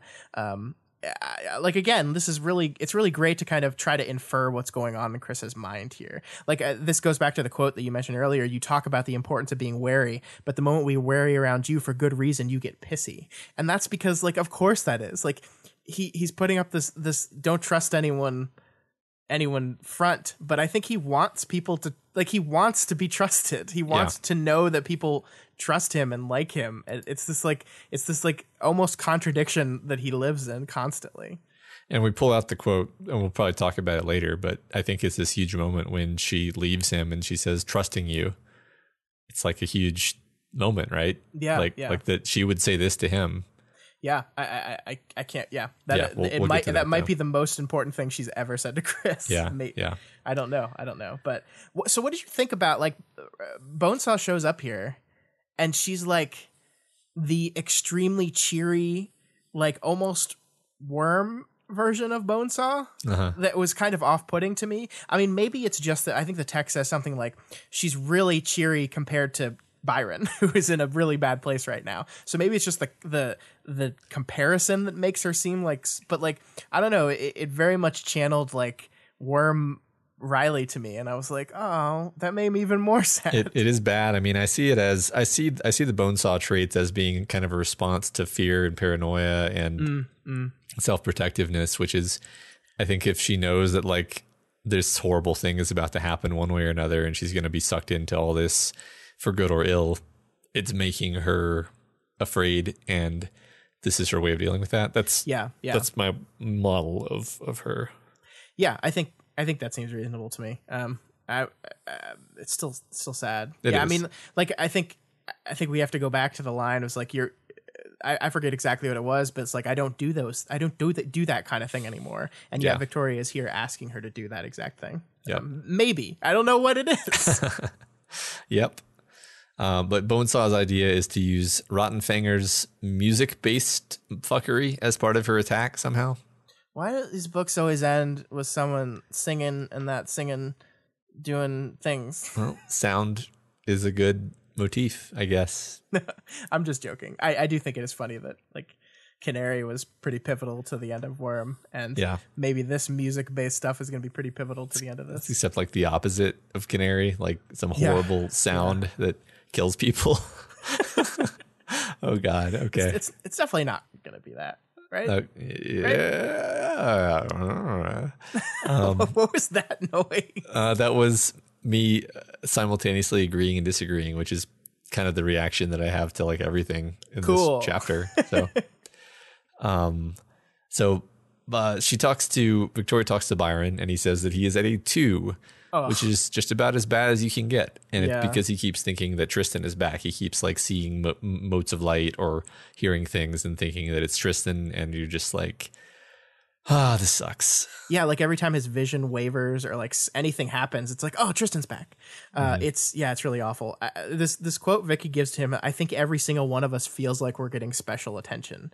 That's really perfect because that like that's what the Simurgh does, right? Like it, it has the ability, it has the capability of doing that, of making it feel like you are specifically being singled out to be fucked with. And the reality is, yes. Yeah.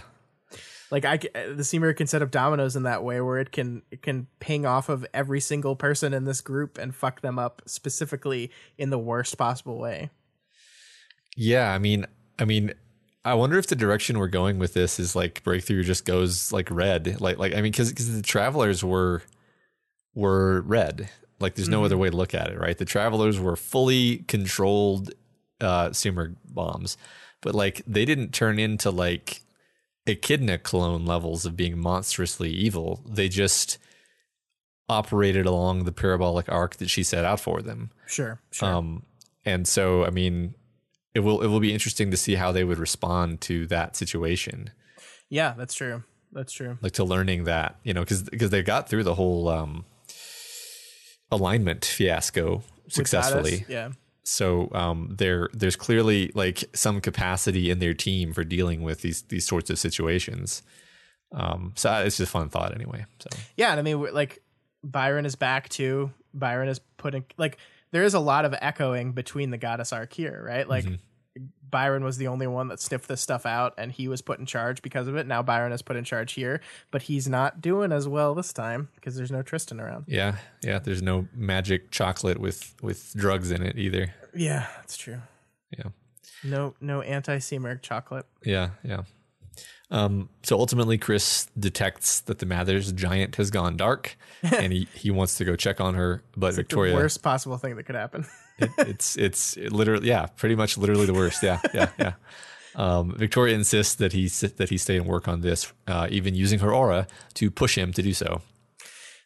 yeah, and I think this is to me, and and uh, we there's still got many more chapters in this arc, presumably, but to me, this is like this feels like the moment we've been building to with this aura usage, right? Like we started off with these triumphant moments of like use of usage and desperation, and Victoria has slowly kind of ramped up how often she's using it, and it's usually been to help her teammate, to help soothe them, to help um, make them feel better, to give them courage and strength, and here it is a moment of feral panic, the kind that made someone freeze instead of flying, um, which has connotation there, right? Like, like instead of flying. So like you're torn between, oh, that's good. He's not going to fly because, because, but she uses this. She just lashes out with this like almost mastering level aura usage, right? Like she is getting him to do the thing that she wants to do through the use of her aura.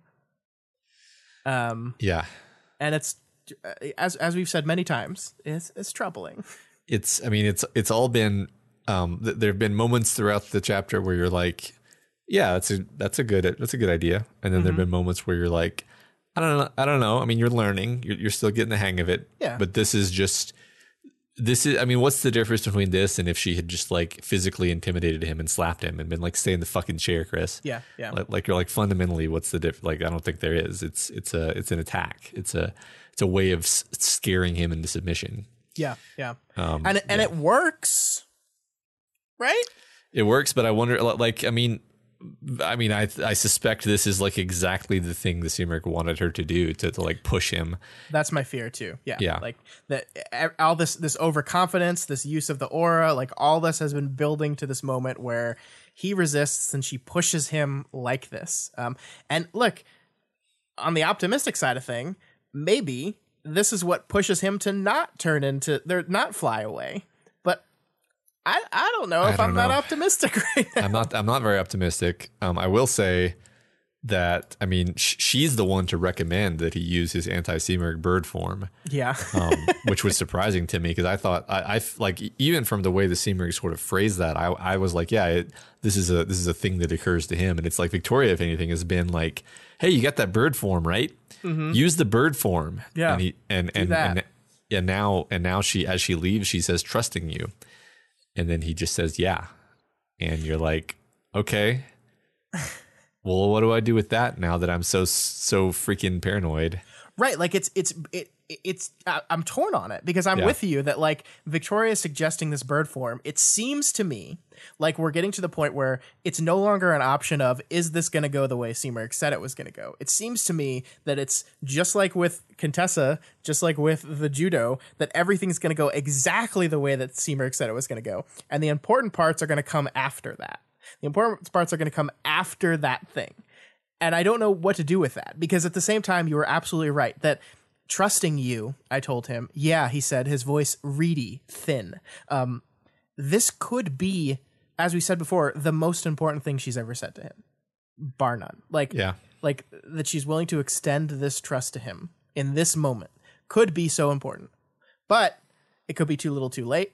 It could be um like it could be that his voice is thin because he's already made up his mind. This thought has already popped into his head, combined with her aura, combined with um, shooting up with the bird form. It, it could be him going forward with exactly what he was supposed to do.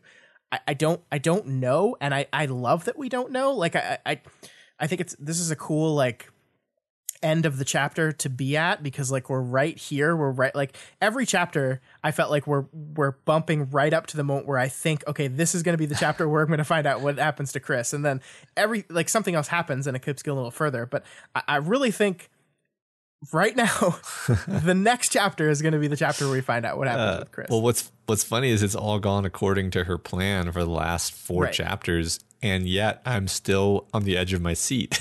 sure sure sure. Um, and even if it continues to do so, like the the way in which things are evolving is is so dramatic and interesting, and I mean fun in a kind of dark, fucked up way that I wouldn't mind even if it did just go. I mean, I, I don't. Uh, it's funny to say like we're so close. I feel like we're so close to the end, and I have no real idea of the direction this is going to end in, and I think Yeah. that's amazing. Yeah, yeah. I mean, like, if you want to eight dimensional chess it, the Simurgh going to the Mathers giant, knowing it would piss Chris off to to get Chris to pull away from what he's doing and go, like, could be her plan. And maybe Victoria just countered that plan by making him stay and do the thing. Well, she's going to go deal with it. Yeah. Maybe. Or maybe. staying and leaving him alone and her going to deal with it was part of the plan all along. And when she comes back, he's going to be gone. Yeah. And Riley's going to be like, I don't know. He took off. What do we do now? I, Yeah. I, I don't, I don't know. I don't know. I don't know. Yeah. I mean, I, I kind of want to find out, like, you know, soon, but I, I now, don't know. right now. Like right now, like, Yeah. yeah. like let's just wrap this up. Oh, no, just kidding. Um, yeah. So as we wrap up this chapter, uh, Victoria does find the Mathers giant, and the Simurgh was there, silent, not screaming, wings and arms wrapped around the giant. Yeah. So is she not screaming because she's actually not screaming, or is she not screaming because Victoria just can't hear the screams I mean. I, I'm afraid that it's like possibly even worse than that because the Mathers giant is the Mathers giant, yeah, oh meaning God, that like true. the most like her her psychic powers make the Simurgh psychic powers look like child's play. Like she can just put shit in your in your head directly. So um and and we know the Simurgh can sort of borrow thinker powers. So I mean, bad bad is bad. It's So. it's it's so it's real bad. Yeah. And that's uh, the end of that chapter. Thanks It's- for it's really real good pep talk there, Matt. I'm feeling pretty good about Yeah. the world right glad now. glad we talked all this out. And Yeah. um uh yeah, okay, good. um so the the discussion question from last week was what character resolution are you most excited to see? What ending do you think would fit for them? This is a great thing to pivot to because we're so optimistic about the ending now, huh? oh, Jesus. Um, all right. First, from Sarah Penguin, they say uh, while Parian made great progress on being more assertive in Worm, she still has a long way to go in her character arc. Her biggest issue is her unwillingness to be vulnerable. When she started dating Foil, it was with Foil as her right hand. Her time at Mistreats in Power Perversion tells her that she is also uh, she is also in control in other ways. She kept her powers true use from Foil, leading to a rift between them. Uh, when if she had been open, they would have they would be better. And if she covers every inch of um, and, she also covers every inch of her skin with costume, representing her wanting to hide herself. While Parian claims she is with the Undersiders uh, for her family, that no longer feels true. The Worm epilogue made the problem seem to be a lack of surgeons, not a lack of money. Clearly, Trophy Wife needs to stop stealing their fingers. so either Parian wants to be a villain, or she is afraid that if she stops, then the relationship dynamic will change, and that scares her. Foil clearly is not happy being an undersider and wants to go back to being a hero, but she needs to start communicating her needs. The best ending would be Parian opening up and Foil communicating her needs. Then Parian goes rogue while Foil joins a hero team, and they are happy and communicative. If Parian do- does like being a villain, then it might be better they break up and Parian gets herself a crime gal while Foil, Foil switches to rapier for a bat and joins Switch Hitter as an unstoppable batting duo with benefits. While I think they're adorable and want them to work out, um, either option is preferable to uncertainty and lack of closure with the current situation. Cool. So yeah, Foil and Parian. I would agree with that. I'd like to see what's going to happen with them. Me too. I, I suspect. I suspect we'll get some kind of resolution. Yeah, yeah. I don't know, Matt. The world's clearly going to end, and there's nothing anyone can do about it. Yeah. All right. Up next, we have Dancing Anatolia, who says, Perhaps not a resolution, but I really want more Mockument. His power and snippet of backstory instantly captivated me, and I just want more. Primarily, was the Jester dude in Arc 18 the original Mock coming out of hiding, or some sort of resurrection by ape Mockument using his power on himself again? I don't know, Dancing Anatolia, and I'm with you. And oddly enough, Mockument uh, stayed behind. We were told in this week's chapters that he is not with the rest of um, um, Death Chester. He's not there. Um, Yeah. don't know where he is. Maybe I- he just went nope, pass. I mean, I, I I still enjoy the idea that that mockument is actually is actually A mockument. a mockument mockument. Yeah. Um, and that the original mockument died, um, which may or may not be true, but I love that idea as just a, it's just great. It's so fun, and as not to completely contradict Dancing An- Anatolia here, but I kind of I love that that question is just in the air, and we uh-huh. might never know the answer to it. like, I think that's really fun. Yeah, yeah, me too.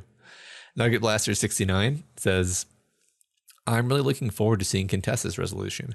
I've always thought that she was one of the more tragic characters in Parahumans, albeit not an innocent one. She put everything she had into saving humanity and succeeded since Taylor would have never defeated Scion without Doormaker and the Clairvoyant. But she had to do such horrible things to reach that outcome that, that she's left wondering whether the sacrifices she made and the sins she committed were worth it. So she tries to get out of the Cape scene altogether, only to be forced back in by Teacher. Ultimately, I hope that Rain's message and Taylor's final conversation with Contessa are able to get through to her and help her influence Titan Fortuna. But perhaps Fortuna has already taken over too much, and Contessa will be the one, sorry, will, will be one of the most powerful beings in the world with no power over herself. I hope not. Yeah, that's one character where I mean, one one way, one way or another, we're gonna get a resolution. Um, D- isn't there like a call with Contessa that we're waiting on? I, I I, seem to remember at the end of 20.2, she's like, okay, the call with uh, Riley is going to happen soon, but we got a call with Contessa that'll be happening soon. I'm having to a complete blank. I mean, I I, I feel like I know what you're talking about, but um, Yeah. it's not. It'll come to me in ten minutes when the call's over. So Sure, of course, of course. Uh, up next, we have Seething, who says they're, they're looking forward to Chris's, but they for this answer they choose Narwhal and Crystal Clear. I've had a back of the head niggling feeling Narwhal would be one of the capes that goes Titan or otherwise snaps, since we saw her point of view in an interlude. So I was relieved to hear she's still in the game this chapter. Crystal Clear is here again too. No reason to think he's going to factor in, except maybe thematically because of his powers. I just want to see him again because I like him. Yeah, I agree. Crystal, Crystal Clear is one of those super early interludes that we saw a lot of in the early story, and he's just kind of been chilling. yeah, um, I mean, definitely based on his interlude placement, I assumed he would be a bigger a bigger character. Um, Not that I'm like disappointed that he hasn't been, but he's I uh, he, he worked for the parts of the story he was in. For sure. But then he just kind of faded to the background. Yeah, yeah, very interesting. Uh, Average Gamer 2900 says, I'm most looking forward to seeing Chris's arc. He is such a fascinating character. Throughout the book, we see him both develop and deteriorate over the course of the story, with uh, which is such an interesting element. As we see in the latest arc, Chris is a key in the story's finale, but because of the aforementioned development slash deterioration, it makes the story's finale up in the air. My opinion is that no matter what, whether he turns uh, he turncoats or fucks over Simurgh, he will win, or at least he will get what he wants in some form or another. Yeah, that I think that's 100% true. Chris is going to get what he wants. The question is, will what he want be good for everybody yeah, else? I mean, I, I have a tragic suspicion that what he wants may end up with him being like dead and sacrificed himself for his team, but yeah. Eh, ugh. maybe. That, I mean, that's super optimistic though, because that means like that's more optimistic than I was being, where I would just like Chris gets what he wants, but what he wants is to fuck off and leave everyone to die. Hooray! He got what he wanted. Uh, uh, this is d- depressing. All right. Uh, X Das Nouveau says, apart from the breakthrough members of the main story, I'd like to know what happens to the Titans at the end. They make my transhumanism sense tingle like the S9000 clones in Worm or Dragon, and therefore are of special interest to me. Yeah, like that is true because, like, I mean, presumably whatever whatever solution here that saves the world is going to make those guys go away. Because I don't think, like, is the resolution of this thing going to be like, we did it, we stopped the end of the cycle, and also these giant superpowered capes are just walking around. Yep, they're just yep, just there. I, yeah, that's an interesting idea or, or, or question. I guess it's Like a question I didn't didn't really think about before. Yeah, So, like the Ashen Titan that just like fucking Yeah. destroys everything she walks through. yeah, yeah. Uh, SNES C says, "I'm going to pull a surprise entry here and say that I really hope that we see Ratcatcher again before the story ends." Of course, there's the question of why she keeps her face covered all the time, but beyond that, I want her to get a better place, get to a better place career and lifestyle wise. We last heard from Annalise that Foresight was going to give her another shot at joining since Teacher had a hand in botching her initial application, though he didn't have high hopes. It'd be really cool if Victoria spotted Foresight at some point and noted that Ratcatcher was among their ranks with a new costume signifying that she passed the interview. Yeah, Yeah, that would be delightful. we learned uh, this week that Ratcatcher is a very popular character amongst For the sure. fandom. Not not quite popular enough, but uh, very popular character. Yeah, I think that's cool. I, I, I agree with Sness here. Seeing what Ratcatcher has gotten up to at the end of the story would be great. Yeah, I agree. All right, next we have Sanity Planet, who says, I'm very curious about how the whole entity humanity conflict in general will be ultimately resolved, but I'm most interested in seeing the Fragile One character's resolution, specifically her relationship with Victoria. Both because their relationship is a metaphor for Victoria's path to recovery, and because I've become genuinely interested in Fragile One as her own character. Early in Ward, her shape was a physical reminder of Victoria's most traumatic days, and her lack of control and accidental violence was really just Glory Girl's flaws writ large. However, in line with Ward's theme of recovery, Fragile One and Victoria eventually come to terms and learn to work together. Most of this progress happens once Victoria accepts the parts of her past the Fragile One symbolizes and learns to see things from her perspective, as it were, when Victoria visits the Shard Realm. Um, yeah, I mean, th- this goes on a little bit more, but I-, I love that too. And I like, I totally agree with the idea of like Fragile One was this perfect metaphor. Like we said it, I think, from the first arc when you and I realized what the wretch was, and we were just like, holy shit. And like it's this perfect metaphor, and I've loved it since that very first arc. But yeah, seeing it become a character, like it is a character in our character poll, because Fragile One is a character, and Fragile One re- Fragile One's relationship with Victoria is one of the most important relationships of the story. And that's why I want to be positive about the opening of doors and the connecting and the melding of them two. Like I want to be positive about that, but I still can't get over my worry about some of it as well. Yeah, the positive possibilities, right? Because um like she's the only shard who we can really say is even remotely good. And if we take that away and say, nope, actually, nope, nope, she's actually it's all bad. Yeah. Then that's that's just kind of a downer. And I, Yeah. I don't I don't want that to be true. And, and I don't think that's going to be true. As much as like the back of my mind is like, oh, open doors. I'm worried about these open doors. Like I, I, I, absolutely think it is totally in line with what the story is doing to say Victoria and Fragile One have reached this, have reached this symbiosis, and that symbiosis is going to be key for the survival uh, at the end of this book, whatever that means. Um, that is undoubtedly going to be true, and I don't think suddenly it's going to reverse everything and go, haha, actually that door opening spells your doom, Victoria. like it just doesn't, just doesn't mm, like gel. Um, so I like cautiously optimistic, but I I, to- I totally agree. Um, overall with Sanity Planet's opinion here that like this relationship is going to be key to the resolution of Victoria's arc, hundred percent. I agree. Uh, Rid Tom um, talks about two different characters who have kind of a toxic relationship with Victoria. Um, there's a mention of Amy, but actually he's going to talk about Damsel and Chris. Um, Damsel, of course, uh, a clone of Victoria's best friend um, or potential romantic interest, if you will, uh, shares a lot of similarities with Swan Song, but is actually a horrible person. Um, they use secrets that only Ashley would know to hurt Victoria. They mock her for being a survivor, and uh, they mock her for hurting innocent people. Despite everyone being uh, sorry, despite everyone besides Kenzie wanting to abandon her, Victoria still latches on and risks her own life for Damsel, uh, which is a, a noble goal. But how much of that is uh, is Victoria simply protecting Damsel as the sister to Swan Song, and how much is Victoria's desire to keep an aspect of Ashley uh, around in the world? And then Chris, uh, much like Ashley, is also a horrible person who used his relationship to hurt Victoria, but in a more sinister way. Victoria was never shy about not getting along with Chris, but she openly cared about him. The Fallen Raid was her complimenting his actions and freaking out about him getting hurt. And the arcs after are all uh, her checking up on him out of concern, concern for his living situation. Even after the reveal of his lab, lab rat lineage, it's Victoria who denies Sveta and Tristan's claim of him being a monster, saying they don't know his side of the story yet.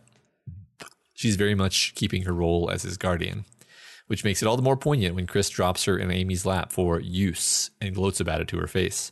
Victoria cannot understand why he would do such a thing, cannot fathom the justifications that he would twist to letting this happen to her because all she wanted was to keep him safe.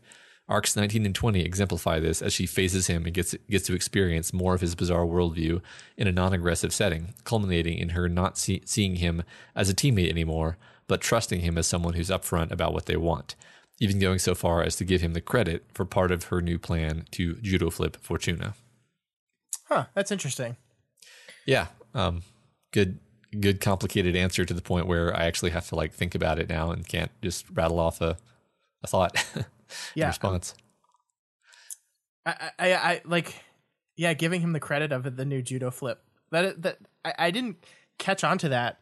I mean, we definitely noticed it, but I didn't really like let that sink in. That Victoria giving him partial credit for that is is important because like Yeah. th- their their relationship has just been so contentious throughout so much of this book, and um, I think that was something we probably should have pulled out as like a a symbol of her not respect because I don't know if she's ever going to respect him, but trust. I think trust is the right word there, Yeah, I which mean, we I, see love which we see pay off in this chapter. right. I love I love the line being drawn between Damsel and Chris, though, in, in terms Yeah. of these people who who are are people who she like really recognizes as being actually bad, but she can't. She, she has this soft spot for them for different reasons. Yeah, yeah. It's it's very poignant. And like I think we're definitely going to get a resolution with Chris. I think there is this damsel resolution, like like drifting out there in the wind somewhere. Um, Yeah. we, I, I think that we're not quite done with her yet either. So I think you're right. Yep. All right, we have Smutchlets probably said that wrong, who says, This might not necessarily be the resolution I'm most excited to see, but I'm curious to see where Scribe is at the end of the day. Compared to a lot of characters we have seen growing and overcoming their past, Scribe has barely started to scratch the surface. I don't think we'll see a true resolution to Scribe's character, but if the themes of the story taught me anything, we might see the inklings of a new beginning. Hell, we may even see the new beginning in an epilogue centering around different Brockton Bay Cape's 18th birthday. Yeah, that, would- that would be cool. Given that she doesn't die, regress in behavior, or the whole genocide thing doesn't muck this up. Yeah, that's a that's a big it's a big given. but yeah, I, I, I do I I absolutely think like we've set up this 18th birthday Missy's 18th birthday thing as this like pivotal after the world has not ended moment, and I, I think it would be very fitting and touching to have one of the epilogue moments be that. Um, so Yeah, I agree. We'll see Scribe there. Yeah, I Uh, that would be really nice. Yeah. Uh, Dianthus Amarensis uh, writes a very long, very good post about Damsel. And the TL, TLDR is Damsel. I think Swan Song comes back in some capacity because I'm a broken-hearted shipper. And I think the Simurgh will screw with Damsel. Also, quote unquote, Swan Song is another word for last. And I always deliberately misinterpret things in the way that most confirms that thing that I want to happen will happen. so like the arc title they're saying is literally going to be the swan song arc she's Uh-huh. going to come out of nowhere to save the day because it's the swan s- it's arc 20 swan song That's that's great. you know, it's funny as we were reading through these, I was trying to think of my answer, and like, um, I mean, obviously, I agree with everyone's answers. I I am probably most curious to see any any given member of Breakthrough. I mean, literally all, all of them. I want to see all of the Breakthrough member, sort of including Damsel, because Yeah. she uh, Swan Song's resolution is sort of bound up in her. Um, and and then I'm very curious about Brian because he's like fresh on my mind, and yeah. I'm also very curious to see like how Armstrong is is going to do like in, in whatever the world looks like afterward. And then I also think it would be fun to see how like Presley's doing, just as an example of just like a normal average person. And I, I i i totally agree i think going back to presley would be a great a great very interesting thing to do like she has been that normie perspective um, for so long yeah, which you could also say Natalie too, but but Presley's even more normal. She's not wrapped up in this um, Natalie, Natalie, Natalie is. is like Presley is wrapped up into it as just the outside fan perspective, where Natalie has ingrained herself in the life, uh, even if Victoria still refuses to let her on the team. Yeah, every every once in a while admits that she's on the team, right? um, okay, next week's discussion question is: What was your favorite time that Wildbow asked you to read between the words? Yeah, which you want to expand on that a little bit? um, so no, no, uh, no, no. So, so what I mean is, um, uh, something complicated and subtextual that we were either intended to or able to figure out that um, was or was not, you know, ever made textual. I, I I think I'm, pre- I'm willing to be pretty open minded about the kinds of things people people re- reply to with, with this. But the, you know, there's tons of great parts in in all all of his stories, really, where there's so much to be read into it that isn't surface level. Even if you're enjoying the surface level of it, um, you can just go down a rabbit hole. So I'm I'm I'm kind of excited about this question just because I expect to get like wildly different answers because it's so so open. Um, yeah, but I mean that that's uh, to me that is the most fun of the discussion questions is to be as vague as fucking possible and then watch as people interpret it Yeah. to to their own whims. I enjoy that. That that breeds discussion, which is the point of a discussion question. So yeah, take that question and go crazy with it. I hope you enjoy it. Um, I I, I kind of want to answer this one too, and I'm struggling to come up with an answer right now, so I'm gonna need to think about this. yeah, I, I had an answer in mind when I came up with the question and then I forgot it. So um, that's Sweet, good. Yeah. sweet. All right, um, you want to talk about March Madness now? Let's do it. Let's do it. Let's talk about round one of March's Madness. For those of you that somehow missed it, um, this is our 64 character uh, tournament bracket based off of March Madness. I forgot this year to t- explain to people that this is based off of the NCAA college basketball tournament that happens every March. That's what this comes from, the bracket and everything I've created with this. That's what March Madness is. But March's Madness is our worm character matchups. And last week we had 32 matchups, our opening salvo. And first we're going to talk about some of the results of those, and then we're going to make our picks for round two, Matt. All right, sounds good. So overall, um, things weren't too crazy round one. All of our top four seeds in each bracket won, so we had no upsets in seeds one through four in each bracket. Those all won. Um, we did have some very interesting matchups though that didn't go the way I thought. Uh, I think the biggest one to me is Harbinger versus Crystal. Harbinger five versus Crystal. Um, now, what would you have guessed? Who who would who would win that one in your mind? I mean, just Crystal off the cuff. I don't know. Yeah, me too. Me too. Uh-huh. But Jeff, the nice number boy, took that one. Jeff wow. took it 52% to 48%. It was close. It was close, but Jeff took it. Um, some of the we only got one comment for this one by you are now breathing manually, which now I'm breathing manually. Thanks. Um, said uh, they say I'm at the point in my binge through where you are Byroning are Byron chocolating Crystal. I'm voting for her just in case it pays off. Uh, that was a good choice. Unfortunately, you are now breathing manually. Yep. You were. In, uh, yep. It didn't. It didn't work out for you. You were I'm in sorry. the forty-eight percent. Sorry. Yeah. Sorry. Sorry. Um, one of the other big ones is Candy versus Side Piece, and I actually listed Candy as a five seed. I think I listed some of the heartbreak heartbroken a little too high, Matt, because I think most of them fared okay. I think they all won actually, but it was a lot closer than I thought it would be. I didn't think Candy versus Side Piece would be quite this close, but it was 53 to 47 in Candy's favor. Yeah, I mean, I think uh, it's I I I guess I thought Candy would probably win. I'm, I am surprised that Side Piece got so close, though. Yeah, I mean, I guess these kind of uh, big, larger than life characters, uh, pe- people like them. And I understand yeah, I mean, why. I absolutely I, do. I understand why too. She's very fun. Uh, we have, have Hero who says, "Hope y'all haven't forgotten that time when Side Piece screamed, "You want a piece of me?" while literally eating pieces of herself." So that seems why Hero voted for them. I I understand it now. I get it. Uh-huh. But unfortunately, Side Piece lost. Not happy about it, but I get it. Yeah. Um, now the most important match of, of the week, surprisingly, Love Lost versus Ratcatcher. Um, yeah. So this one people got very excited about. Very excited. Um, there was some there was some fan art about this matchup. Uh, more than one piece of fan art. I think yes. I think like three pieces of fan art potentially. Yep. And uh, actually maybe four. Um, but uh, yeah, it's extremely close, extremely close match. Yeah. Unfortunately for all the Ratcatcher fans out there, Love Lost took it 54 to 46 percent of the vote. Um, it was a good it was a good fight, Ratcatcher, but you, you went down. Um, and these comments are very good. We have we have Nocturne, who I think was uh was like the like head of the campaign head of the the Ratcatcher lobby, who said, "Come on, friends, this is the year of the rat. Let let her have a chance." Um, and then we have Steve, who says, "When the Jade Emperor challenged the animals to race to the Heavenly Gate, the first to arrive was was not the strongest of animals, not the fastest of animals, not even the swift flying dragon, but the clever rat. In dead last was Pig. rat girl greater than cop girl. oh my god, that's uh amazing. it's really good. It's really good. Oh, okay. And good. then we have Eddie Axis who says, "Who would let a puny rat with pu- who would let a puny rat with, with win for just I can't read this. Sorry. Who would let a puny rat win for ju- for the justice bringing love lost, who fell so far in, in love with justice that she became the very thing she was trying to bring to justice? I honestly don't know which way that person voted, but it was great. It was great.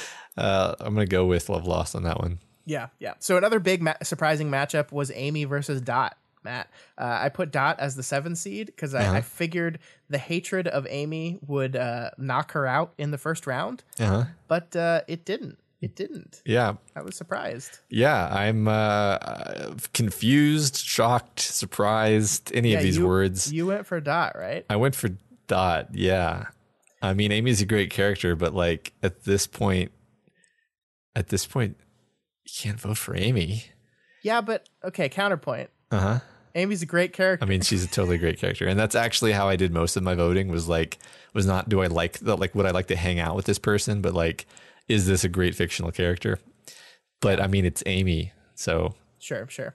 Uh, Bears will eat you. Voted for Amy and says Dot's great and now much more likable. But Amy is a fascinating, is fascinating in an oh god I can't look away from the burning wreckage sort of way. Ward wouldn't be what it is without her, so I've got to give her my vote. Well, that's for sure. And she's going up against Imp in the next bracket, so um, Yeah. I'm sure that she'll just do great. I think you can be pretty confident in in uh, no more Amy. Uh-huh. I think you're right. Uh, another matchup that I think I thought was going to be closer was Gilpatrick versus Armstrong. This is like our battle uh, of of the normie all stars here, and uh, it was not as close as I thought it was going to be. Gilpatrick took it sixty one to thirty nine percent. Sorry, Armstrong. Oh, I think that is what we call recency bias. Gilpatrick just had a couple. Like I voted for Gilpatrick, and I'm admitting it's recency bias. like Fair. Like I, uh, he just had his his pair of interludes. They were great. I really liked him. Armstrong's interlude was a little bit a little bit ago, and so it's not as fresh in people's minds. So when they're thinking about who's the better of these two dudes, they voted for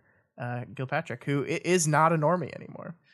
yeah. I mean, I, I definitely Gilpatrick's inter- interludes were fantastic. So Yeah, t- to show you how difficult this was for some people, uh, one of the comments on here is Scott, you monster. Uh, yeah, I mean, just to to give full props, some of these matchups were just brilliant. I don't know if everyone read the. Uh, I don't know if everyone's reading the, the like names of the matchups that Scott gives them, but they're they're great. Um, read those. They're increasingly harder to do. I don't know what I've done to myself. Like I was like, oh, the first week will be the hardest, and then it'll go down in half each time. And then Sunday, I was like, fuck, I I- can't, yeah. I can't come up with What of these. What do these characters have to do with each other? Although n- n- now that I'm looking at it, I'm like, wow, that's a great that's a great connection. Oh, that's a great connection. Hmm, That's a, that's a really good connection. So apparently, you still got it, man. It's hard. It's hard. It's very hard. Uh, the other matchup that was a little surprising was Moose versus Moonsong, or uh, or Moo as I called them. Uh-huh, Um, Moose took that one. I guess like I really I loved Moonsong, and I think on my list of what characters I want to see the resolution of, I'm looking forward to seeing Moonsong in an epilogue somewhere. But uh, I guess Moose is just people love that Moose. I can't blame him. Can't blame. Yeah, yeah, he's he's he's great. He's tragic. Um, last one, and I'm not even going to read any comments because we got to move on. But uh, Natalie, our, our poor girl, our poor girl, got stopped. I think I, I I I think I rated Natalie a six seed. I really thought people liked Natalie more. Th- I guess it's just me. I guess I really like Natalie. Me and 32 percent of the Parahumans fandom really like Natalie, but everyone else really enjoys Fumehood. Yeah, Fume Hood's pretty great. Uh, they're both great. That's the problem. That's always the problem. Wildbow creates great characters, yeah, just in true. general. Um, Can we the, just uh, remark on how amazing it is that there's all these goddamn characters and everybody has such strong feelings about like all of these matchups? Yeah, and I didn't even pick them all. There's 64 here, and it's not even all of them. Yeah. and I, I left some out and felt bad about it. It's cra- It's crazy. It It's crazy. Um, let's before we stop. The worst losers of this entire tournament uh, is Shortcut, who only got four percent of the vote versus Swan Song. I think like I think it was literally like 40 people. it was not not very much at all. Poor Mark Dallin, who went up against a five seed Vista. Um, I think all the really bad matchups were against one seeds, except for poor Mark, who went up against a five seed and got stomped. Only won five percent of the vote there. Poor Mark. Poor poor Mark. Crushed. Um, Eric got nine percent, so we've correctly determined the level of trolling in the worm community. It's at about nine percent of the community. There Yep. That's that just use, useful piece of information for you to know if you get some downvotes. You're like, well, nine nine percent of people are crazy. So There you go. If anyone ever downvotes you guys on the, the subreddit, now you know. Yeah. It's the people that like Eric. yeah, there you go. There you go. All right, so that is round one, and let's move on to round two. And let's do this pretty quickly, Matt. Let's Okay. just go down. We only got 16 matchups this week, four from each bracket. So let's just go down them real quick and see what we got. In the Aleph bracket, we have our number one overall seed, Rain O Fire Fraser, against Love Lost. Yeah, Mall Madness is this bracket. Mm-hmm. Um, are, are we voting right now? Yeah. All right, vote. I'm voting for Rain. I am voting for Rain as well. I love Love Lost. She's one of my favorite characters. Um, her journey in this book has been remarkable and wonderful, and and like uh, like someone said about Amy, the book wouldn't be the same without Love Lost. But Rain is Rain. Yep, that's that's 100 percent true. Yep. Next All right. one, a problem with heights. You got Aiden Tate Chicken Little versus Dauntless the Kronos Titan. See, because he's because he's tall and and Chicken Little is has a fear of heights. I gotcha. Did, did you get it? Did you get I, it? I do, and also he should have put the power into his goddamn boots. um, I, I'm actually going to vote for Dauntless in this one. Wow, Sorry. really? Why? Uh, look, p- personal reasons because his his inter- his uh, interlude just like destroyed me. It was very powerful for me specifically. I So, mean, fair, totally fair. And Dauntless is coming fresh off of knocking the Simurgh. This was one of the upsets. The Simurgh was a seven seed, Dauntless was a 10 seed, and Dauntless knocked her out of the tournament. It's a big deal. But uh, I got to go for my boy Chicken. My boy Chicken Little. All He's too, he's too pure for this world. thanks How for you vote against him? canceling me out. All right, next up we have the Chocolate War. This is Byron Vera versus Candy. So our our Capricorn Blue versus our Heartbroken. Uh, Matt, who are you going for here? Uh, I'm going to go with Byron. I mean, I, I'm, I'm going to har- have a hard time voting against Breakthrough. I just I think they're all such fantastic characters that in, unless it's Breakthrough versus Breakthrough, I I'm just probably going to end up voting for Breakthrough every time. Yeah, and I tried to arrange the the bracket so those would happen very late, the breakthrough versus breakthrough matchups. So yeah, uh, that's good. so you're not gonna have to do that for a bit. Um, Okay. I am also gonna vote for Byron. Um, I I, lo- I I love I love the Capricorn brothers. I just love them, which leads perfectly into the next round, Matt. Leaders of the pack: Tristan Vera, Capricorn Red versus Rachel Lindt, bitch. Uh, I mean, if we're going based on Ward, which is how I'm taking this, I'm still gonna have to go with Tristan. Yeah, I agree. Um, I, I think Bitch is one of my absolute favorite characters from Worm. Love her, love her to death. But this is a poll about the characters in in Ward, and I'm not saying Rachel hasn't been a wonderful character, but she hasn't been in it enough to go up against Tristan, who I like. Tristan is a very divisive character to a lot of people, and I get that. Uh, I loved him from the beginning, and I loved every moment of his story, um, even as it ended tragically. So I got to vote for him. I got it. Yep, I agree.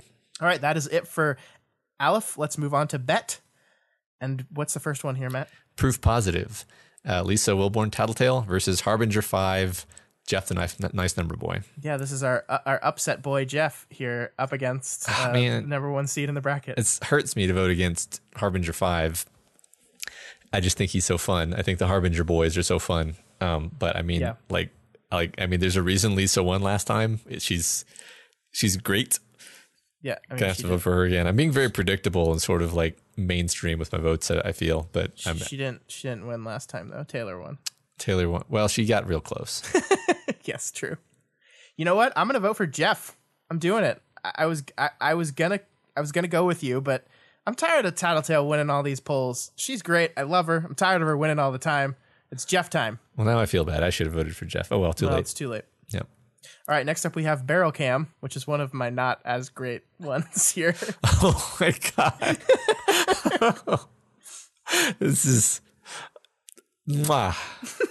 uh, it's just awful. I love it. so we have our number two seed, Kenzie Martin, look out up against Sean Gilpatrick. What are you doing here, Matt? uh Gilpatrick's interlude was fantastic. I loved it. Um I still can't vote against a breakthrough character, particularly Kenzie, who had one of the most um interesting and emotional arcs of the story. Yeah, I'm I'm uh, with you there. I love Gilpatrick. I cannot. If it, I think there's not too many characters I would vote for above Gilpatrick, but one of them happens to be Kenzie, and therefore that's what I'm doing. Yeah, sounds good. All right, what's the next one? Tight friends, Sveta versus Darlene. Mm, where are you gonna vote? That's a tough one because, like, I love Sveta. I don't. I, I love Darlene a disproportionate amount, though. Um. I, oh man. what do you think? You go first. You're making me go first every time. It's nerve wracking. I'm sorry. I am voting for Sveta. Um, I love that girl so much. I love her, and Darlene is great. She's cool. She's been really interesting in this book, but Sveta, man, Yeah, she's yeah. Sveta's great. We'll Yeah. go with Sveta. Sorry, Right. I'm not even going to cancel you out. all right. Uh, up next, we have Bending Notes, which I think is the most difficult matchup this week. It is our number four seed Bella against our number five seed Missy. Um, so finale versus Vista here. Gosh, I don't even know what I'm gonna do right now. I am I'm hovering over radio button. Uh, I voted for Vista. yeah, I'm voting for Vista too. I, I, I think, um, I mean, maybe I'm a little bit worm biased, but like the fact that we have seen the this like very interesting growth for this character, um, and I like our hearts were all broken when she was dead briefly. I don't think we would have been that bent out of shape if it had been Bella. I'm sorry. I'm just telling the truth. Yeah, I mean, you're right. You're right. You're right.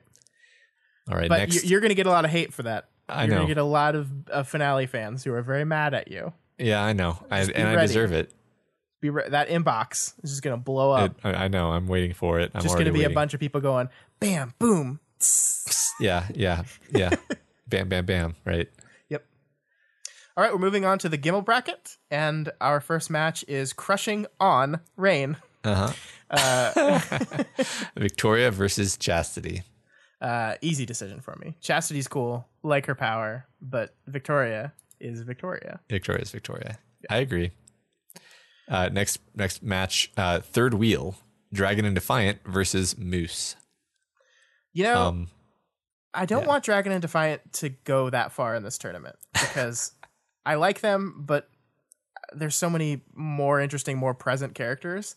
But I, I, I don't, I don't want to vote for Moose over them. So re- recency bias is a tough thing with a story this long because like it's been a million trillion years since we really got you know what's going on with Moose and Dragon and Defiant have been in it very recently. true. Um, so it's very tempting to vote for to vote for them too. I I like. I think I am going to go with Moose this time. Oh, interesting. Okay. Yeah, I just I I, th- I think that what was being done with his character was very kind of fresh and interesting and and unique from the kinds of characters that we get typically. So yeah, I like him.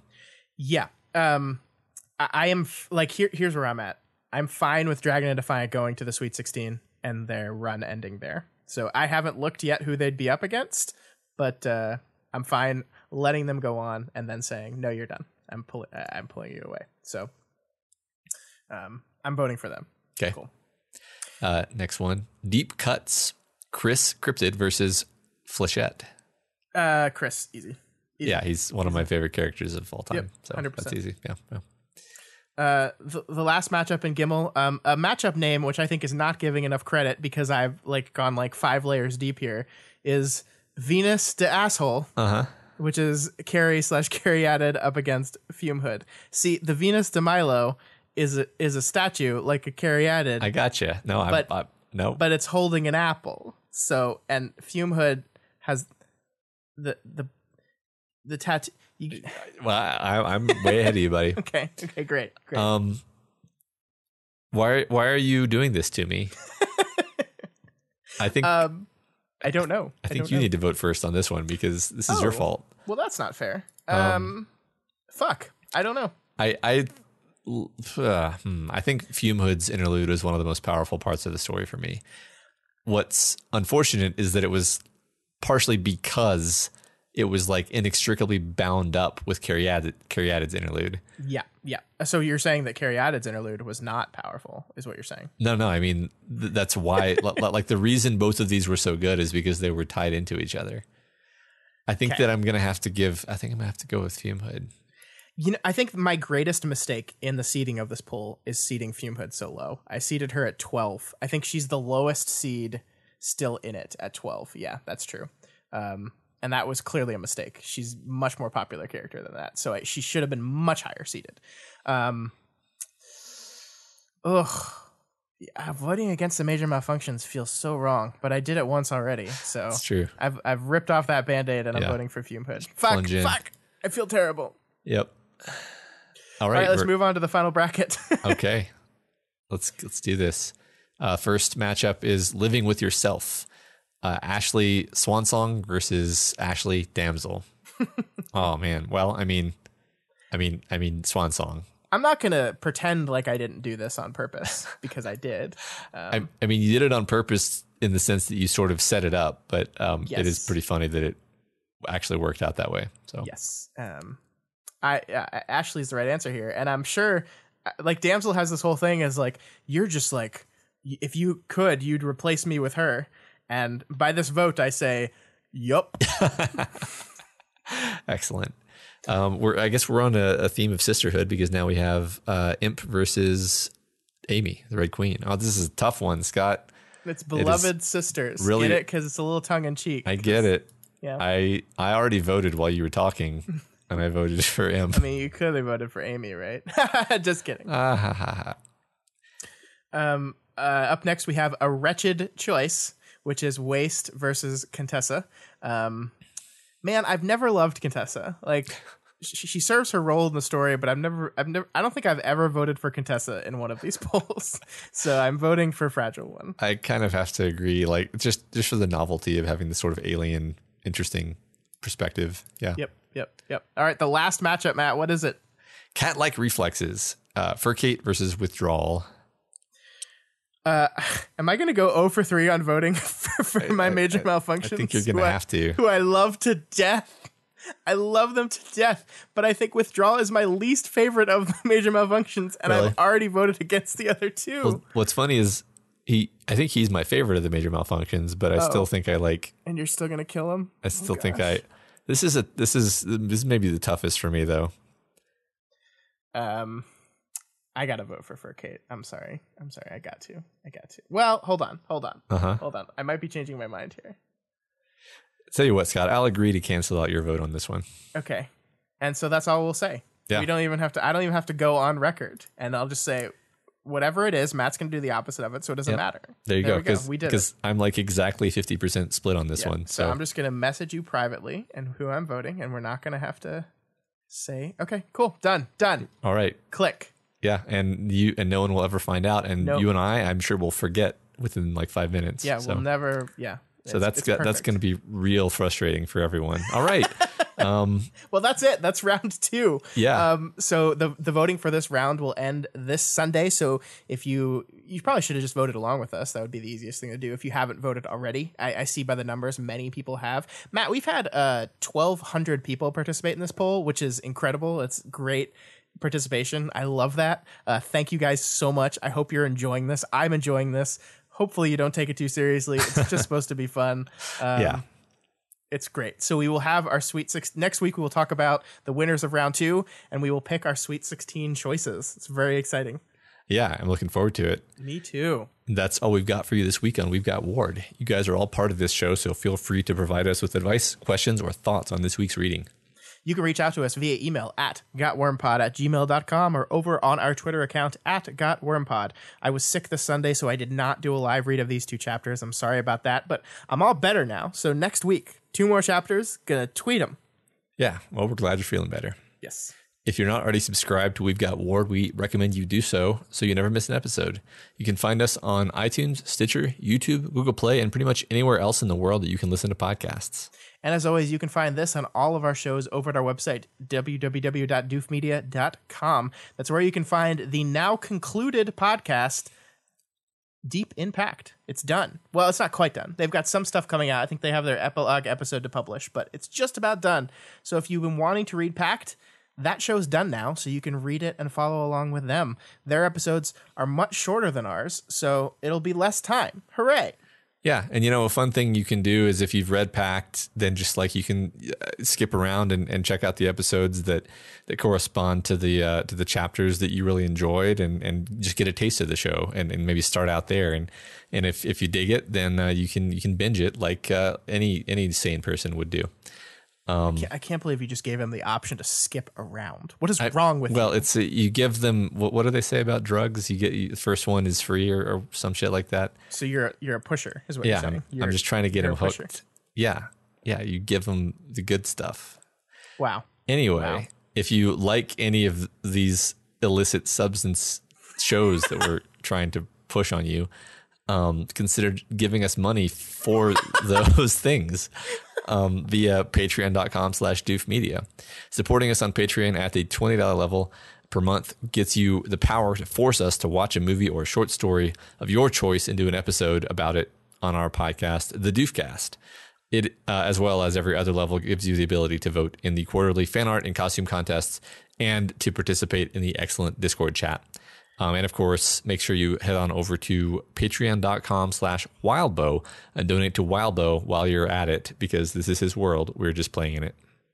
This week we have special thanks to uh, a whole mess of new patrons: Bedoofs, M. Rosie, Kush J, Nathan Awake, Matthew R, Katie W, Andrew M, Shrey, a new Doof dancer Daniel T, new Doof trooper Rebecca B, and new Doof warrior D Dev. Wow, Yeah, That's- guys, great. holy crap. Um, Yeah. I think a lot of this is a result of the All Packed Up live stream. And if so, thank you guys so much. Um, I hope you guys enjoyed that content very much. Ruben, like we talked about at the beginning of the show, Ruben and Elliot knocked it out of the park, raised $5,200 or something like that. Uh, you gave so much, and some of you even became patrons of ours, which is God even more nice. Um, thank you, thank you, thank you, thank you. Yeah, yeah. I mean, if you so you know you, this we're we're wrapping up right now. So um, if you need 24 hours more content, just go over there Yeah, a And- whole twenty four hours. and just do that. Yeah. I, I don't know how much of it you watched, Matt, but there's some parts where those guys are getting goofy as shit, and that's real funny.